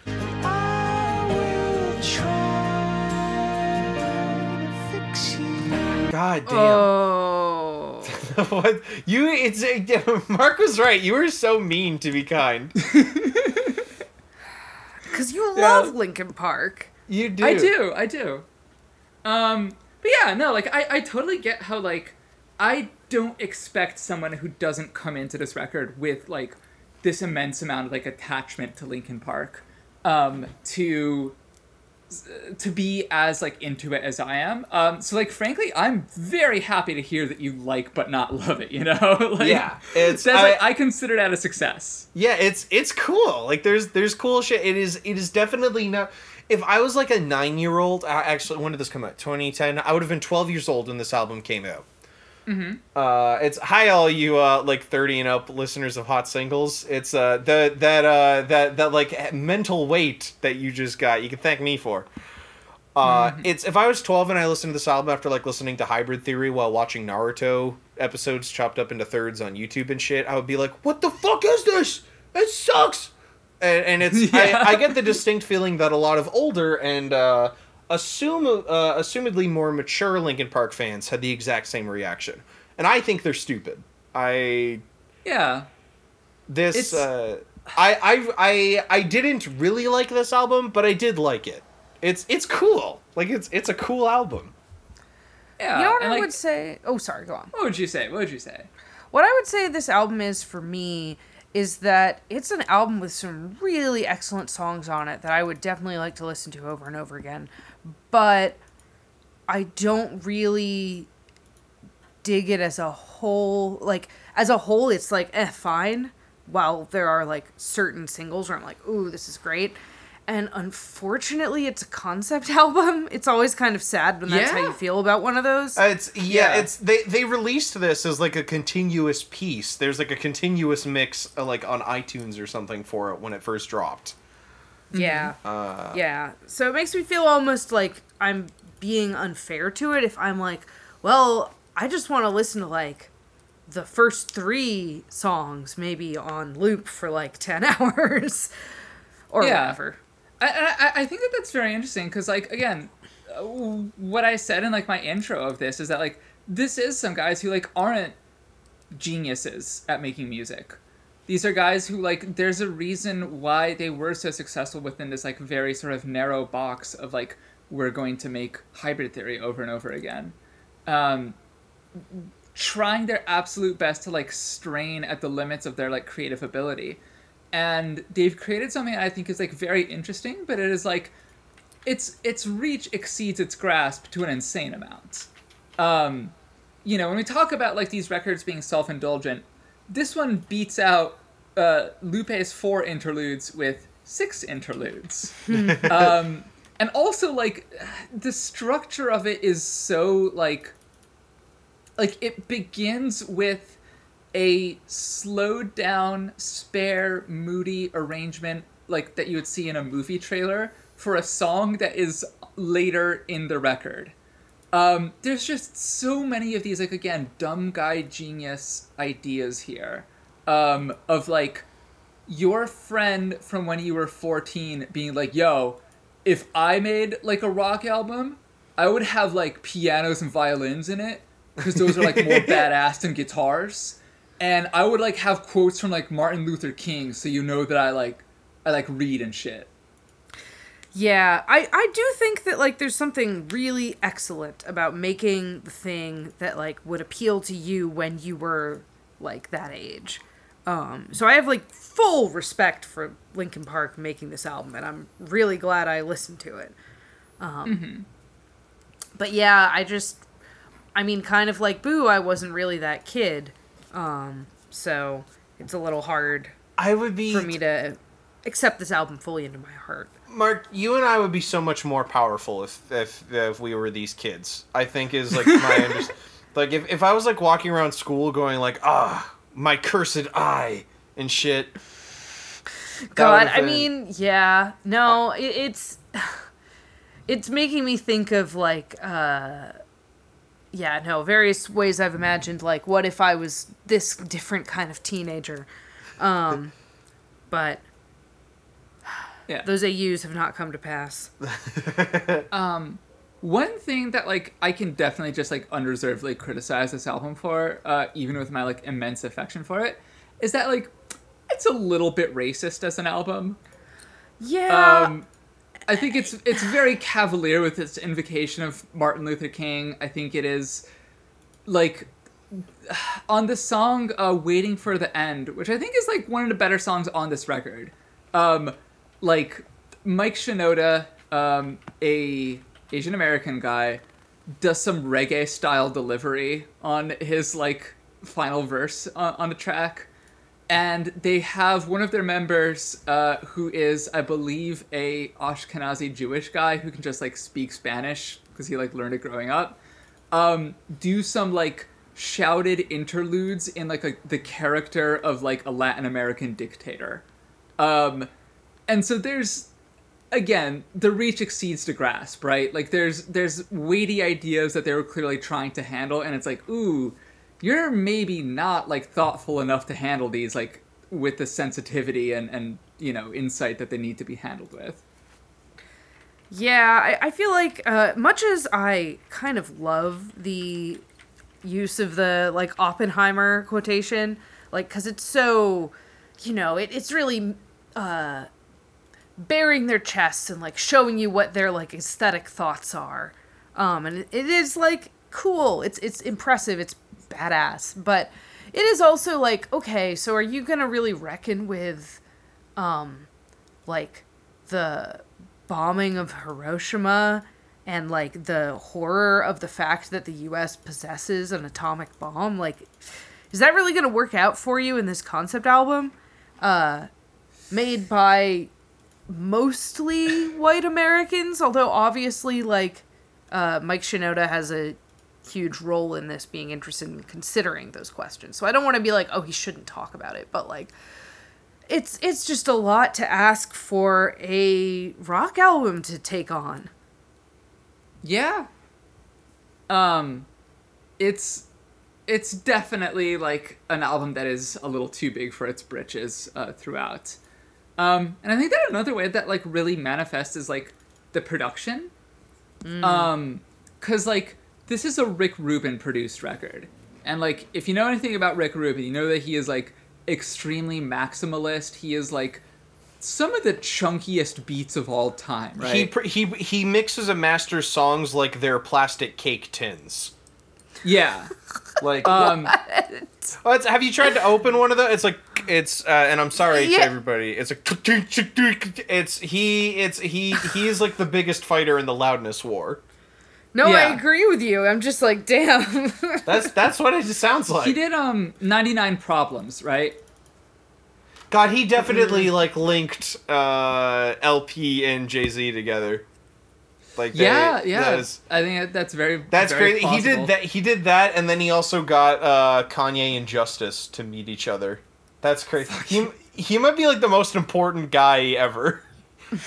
yeah shout out um but yeah it's it's so weird to see that like really heavy rick rubin production applied to what are kind of just like adult contemporary songs um like Little bit. we've all been talking about how like burning in the skies is like one of our favorite tracks on this record um that is a song that would like be really at home on like adult contemporary radio Yes. you know in the the 2000s yeah, it slams. it yeah, it, it fucking slams. It's a CVS banger, you know. yes. Oh god.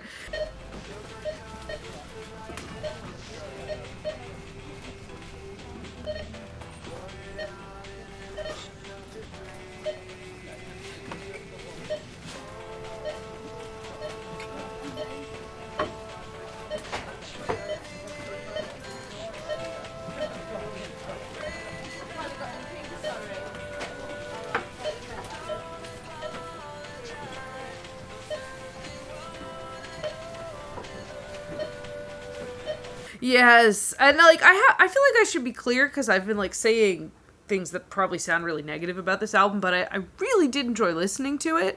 Um, I feel like it's possible to be like, ah, your conceptual stuff not hitting for me, and still be like, this is the type of song I want to listen to. And my love for the CVS banger is deep. Yeah. Um, in that way, I actually, uh, and controversial opinion here, I think that this album has some commonalities with Caroline Polachek. Uh, In that Mm. it is, in a lot of ways, about bringing this very sort of experimental and avant garde sensibility to what is fundamentally act of like making good adult contemporary songs. Yeah, all right, sure. I find that believable. Boo, do you find it believable? Yeah, Because I. I'm, I'm insulting you and Alexis a little more. No, that's fine. Look, that's fine. Yeah, uh, gonna Shut bring up, my but beef with true. that Caroline Polachek record into as many episodes as I can. It's so that album is so she's so hot. She's so hot, dude. I don't know what to do. no, I agree. I was agree. mainly silent because I didn't want to just blurt out that she was hot, which I knew I was going to do if I was asked about Caroline Polachek, which I was. Hannah, Yeah. what have you done to Boo? No, it's it's now what Hannah did. It's what I did to me. this is a sexy prison of my own making. Yeah. Um, yeah, it's. But yeah, like I, we, we've only been talking, I think, directly about like one song uh, thus far. Um, to, to much extent, uh, "Burning in the Skies." Does anyone have any thoughts, positive again or negative? Right, like this album means a lot to me, but like I brought it not to have people say Like it's like, be like, oh Hannah, this is such an alternative pick. We love you. and so on. Yeah, no, like it's, I, you wanted to have a I discussion. think it's more interesting to discuss something that, like, again, is a very ambitious and messy piece from some very like imperfect and idiosyncratic mus- musicians, Mm-hmm. um, who are like, again, maximizing their idiosyncrasy here instead of just making hybrid theory again. Uh, Yeah. But like, yeah, I I think that there's other songs here that are like worth considering both in positive and negative ways. Yeah.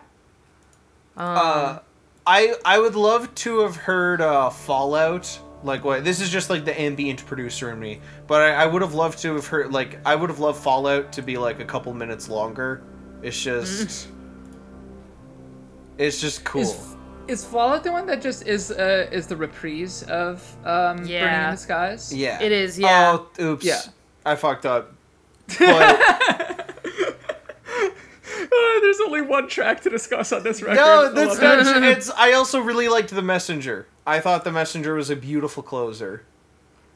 Yeah, Uh, I mean, I think it's interesting that there's kind of like there's four closers in a row on this record. Yeah. Uh, again, speaking to how like the reach exceeds the grasp, right? It's it's very messy in that they clearly came up with like four ideas to close the record, and are just like, "F- fuck it, let's just put all of them there.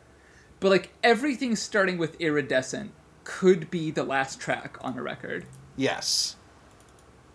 um because like iridescent is this very like anthemic crescendo closer catalyst is this more kind of like bitter and cynical crescendo closer and the messenger is like the really spare um little like acoustic ballad closer It's it's uh, Um, love. Yay.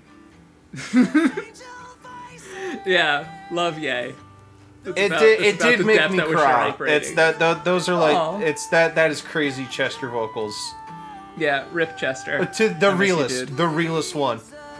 yeah God damn man. Um Uh, I did also. I did also really like uh, Catalyst.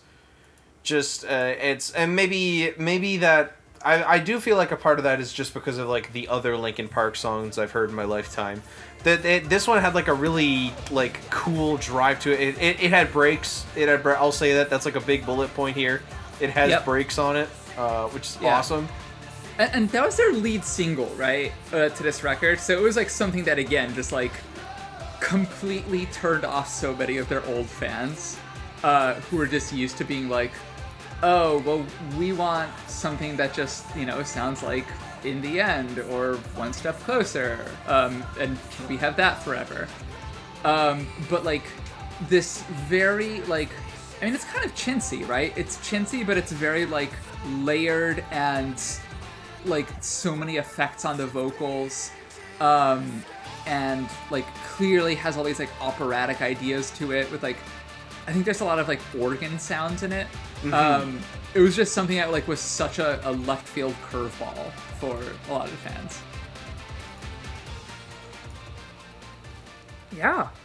And you know that that also is like as long as I'm being like I think it's great to be self-indulgent and and appeal to your sort of teen self. I also think it's great to like go in an unpopular direction just because that's the art you want to make. Like that's that's great when someone does that. Yeah, and like I, I think probably their time in the limelight would have been fading no matter what. So it's just cool that instead of like trying to chase relevance or you know like hold on to it just a little longer, they just sort of like shrugged and said, "Fuck it, let's just make whatever record we want to." Now that we're not, we don't have the pressures of being like a top forty band anymore. Yeah. Yeah. Um, yeah, seems like we're about uh, uh, done with talking about this record, though. The, Lupe took up most of the oxygen in this. It's he's episode for Lupe's very just a good funny. I, I feel weird being like huh, Linkin Park and like so on. It's I I feel Lu- Lupe is a very easy guy to like riff off of, a bounce off of, and get into the energy of. It's uh, Mm-hmm. Yeah. I I did like this record. Oh, Yeah. I wanted to say it's uh cover watch uh for Thousand Oh, Suns. Cover Watch. Uh, Better watch. So Mr. Game and Watch is a character from Super Smash Brothers. Melee. Oh god. No, he it's it's uh it is it, it's it's it's like a heat map. It is I do think it is it's I mean like it's an explosion. Like it's it's a burst of something. Uh and it's if you want to go like really straightforward with like the the nuclear uh, like the the nuclear uh, like weapons of mass destruction allegory. Uh, the cover to "Brighter Than a Thousand Suns," the original pressing, was where my mind immediately went to. Uh, just like sort of this weird, like exploding, like uh, like black on white, or uh, for other versions of A Thousand Suns, white on black. Uh, like surface. Uh, I saw some people saying that it's they thought it looked like a dove, uh, like getting uh, like eradicated by a nuclear blast. Uh, that's, that's, No, I've, I'm I've sorry, seen that in a- real that's- life. That's not what a dove eradicated by a nuclear blast looks like. Hi there, uh, a professional nuclear dove eradicator here. Uh, uh, square bracket thread one out of eighty four and square bracket. Yeah. No, it's that's a good sentence. I like that. But like it's Um, like like the little curving point on the end there would be like its beak. It's like sort of like turning around or something.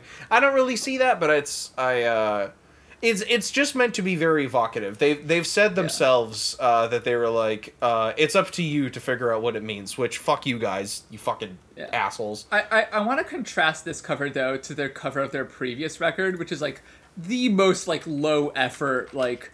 Okay, guys, let's let's do a shoot. I guess um, this could be a promo shoot, and it could also be the cover of the album. I don't want to come in for two days of shoots type It's, of thing. uh, that's so. Uh, what's gonna be in the background? I don't know. Just kind of a haze. yeah, like, yeah, no, it's we're just sort of like looking out. yeah. Can I can I have a, a plain flavored album cover, please? Can I have like a Um, flavorless marshmallow? Thank you. Yeah. The, the, Uh, the last thing that I would I would love to say about um, Linkin Park and specifically this album is that they uh, something I was saying as I was like re-listening to this. Um, I said on my locked was like this album makes me feel like I am in a freemium mobile game uh, where I have to like take down a dystopian totalitarian government by like investing wisely and doing like graffiti tags on chest high walls. Jeez. um, which like that that's kind of like the Linkin Park vibe, right? They've always been like very self-consciously with this like revolution, you know, imagery and whatnot, and like their their like fan drops would be through something called like the Linkin Park Underground. And it's like your debut album went like ten times platinum. There's nothing underground about you, and there never has been, you know. And like, uh, absolutely. Uh, Hannah, counterpoint. My parents don't like it when I play the music loud, so I'm raging against the machine. yes. Um, you know what your parents do like though is again, uh, sound financial investments. Uh, Linkin Park for like a decade now have had an investment arm.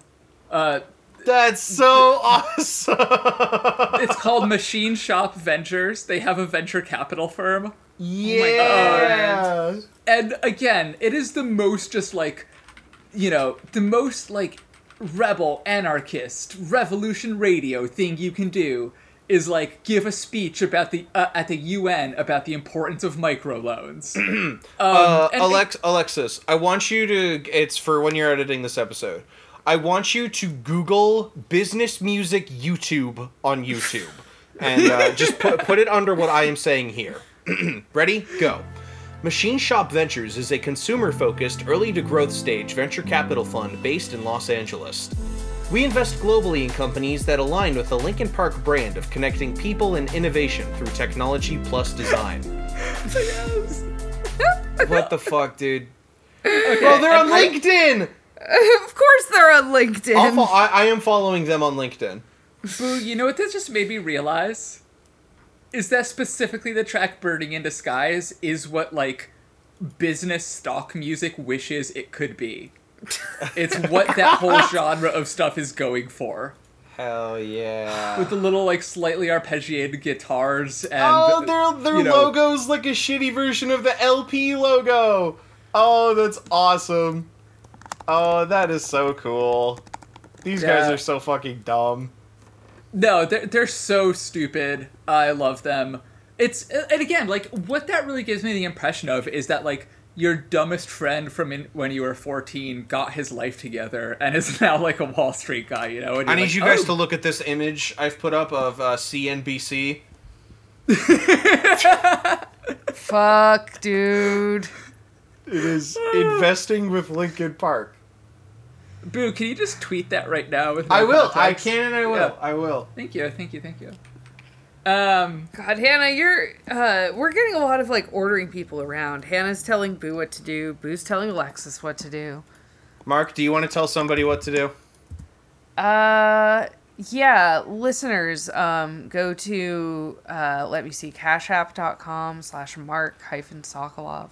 No, I don't There you go. I don't even know if that was actually my username. I don't remember what it is. That's okay. uh, That's okay. oh I've retweeted the investing with Linkin Park image. Thank 'cause you. It's perfect. Thank you. Investing with Linkin Park. This, this Yeah. Is a- this is such a good image. This is so awesome.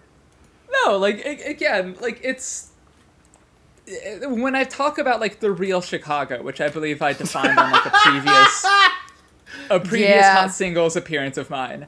Um, Linkin Park is so intensely connected with that vibe, right? And like seeing some aspect of the real Chicago like go legit, quote unquote. Um, there's just something incredibly sentimental about that. Like even if this is you know, as much as I've been like heaping praise and affection on this, I think that this is the worst of the three records that we brought to this, right? Like even I, with like my immense bias, am not crazy enough to say that like no, actually, this ranks number two.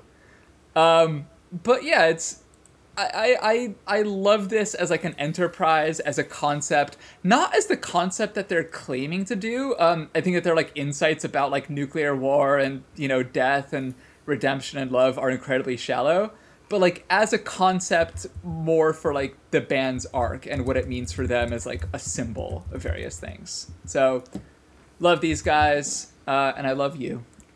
I love you too, Hannah. Mm-hmm. And remember, invest with Linkin Park. Invest with Linkin Park. Yeah. Um, Mark, where the dang heck can people find you on this world wide of web? Uh, yeah, so I am on Twitter at Char Aznablunt, and I have my own podcast called Higgledy Piggledy Whale Statements, which is about Moby Dick, uh, which is a little like sporadic these days, uh, but we put out an episode not that long ago featuring Hannah Yoleau, Hi. uh, Who's that? and everyone knows who Hannah Yoleau is. She's famous. Hi. That's I've like I've like I'm like looking this up right now. That's Hi. Um. Anyway, yeah. Hannah, so can we- you keep it down? I'm trying to Google something. She's like a bird. Um, yeah, so we had an episode with Hannah on uh, to talk about a Moby Dick themed roller coaster. oh, Yeah, that was a ton of fun. Um, I'm sure we'll be putting out another episode, you know, at some point in the near future. Uh, we'll see what happens. Um, I'm making no specific promises, but we also have a whole backlog of us reading the novel Moby Dick and talking about it. I think it's great. Uh, that's me with my best buddy Ben. hell yeah, So yeah. Um, and- oh right, and that's on the Abnormal Mapping Network. So hell yeah. Uh, Hannah, uh, on the Hi. information superhighway, where the hell can people find you? Yeah, you can find me at twitter.com slash hannahyoleau, H-A-N-N-A-H-Y-O-L-E-A-U. Um, you can find the completed run of my uh, former podcast, Do Not Steal, an original character podcast, also on the Abnormal Mapping Network. It's a podcast about uh, tabletop RPG criticism and, more importantly, creating cool original characters. Um, and you can also find me guesting semi regularly at this point on my girlfriend's podcast, um, Get Cynical. Uh, Yeah. Which is, yeah, just Google Get Cynical Podcast. It is a really fucking sick podcast about, like, internet creators whose reach exceeds their grasp. Mm, again, sound familiar? Linkin Park, hello.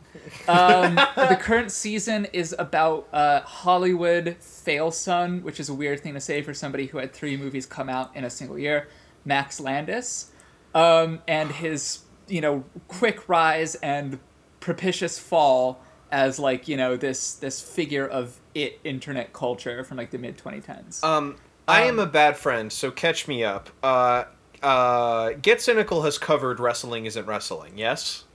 Uh huh. It has. Okay, it's I, Yeah. I just but it's before we get to my plug, I just want to say uh, it's so stupid that Triple H is Max Landis' favorite wrestler. I, Yeah. it's that is so dumb. He's no, again, that, that is like going to the store and saying my favorite flavor is plain. it's, no, it's like it's like my favorite. It's like you know what I really like. You know, you know what I love to buy at the grocery store? Forks. Yeah. Fucking dumbass. you know what I love to do with my time? Invest with Linkin Park. invest with Linkin Park. Um, when I am not investing with Linkin Park, you can find me, Boocanan, uh, on Twitter. That's uh, B O O C A N A N. Uh, I am on SoundCloud, same name. Bandcamp, same name. I'm on VK, same name. Uh, I'm on Twitch, same name. I'm on YouTube, same name. Uh, I'm on Teespring, same name. You know, it's anywhere you could put a slash or an at in front of it. You know, that's that's really what it is when you get right down to it. It's Boocanan. It's Boocanan. Uh, I I honestly forget what our picks for next episode are, but they're going to be with uh, a friend of the pod, uh, Lily M from Indieheads and uh, and Letterboxd and other such stuff. Alexis, you're gonna put in all our picks here because I told you them earlier. I can't uh, organically find them right now. So thank you. Okay, cool. I love you. Okay. Hey everyone, it's Alexis here from the editing suite to tell you about next episode's picks, where Lily joins me and Boo to talk about Tim Hecker's Love Streams, Bon Iver's I I, and Kali Malone's Living Torch. Uh, in addition, me, Boo, and Hannah will be live streaming this Friday the 14th, so that's two days after this episode drops, at 5 pm Eastern, 10 pm UK time, where we're going to determine once and for all which year in the last decade, maybe even this century, has the best pop music. You didn't know you needed an answer to this question, but you're going to get one, and that's pretty cool. All right, back to Boo. Uh, and that's gonna be it for us here at Hot Singles. Uh, Sick. Y'all have a good one. Yeah. Until next time. Until invest with next Linkin time. Park. Invest with Linkin Park. Invest with Linkin Park. Bye, guys. Bye. Bye. Bye. Bye. And then they fade us out.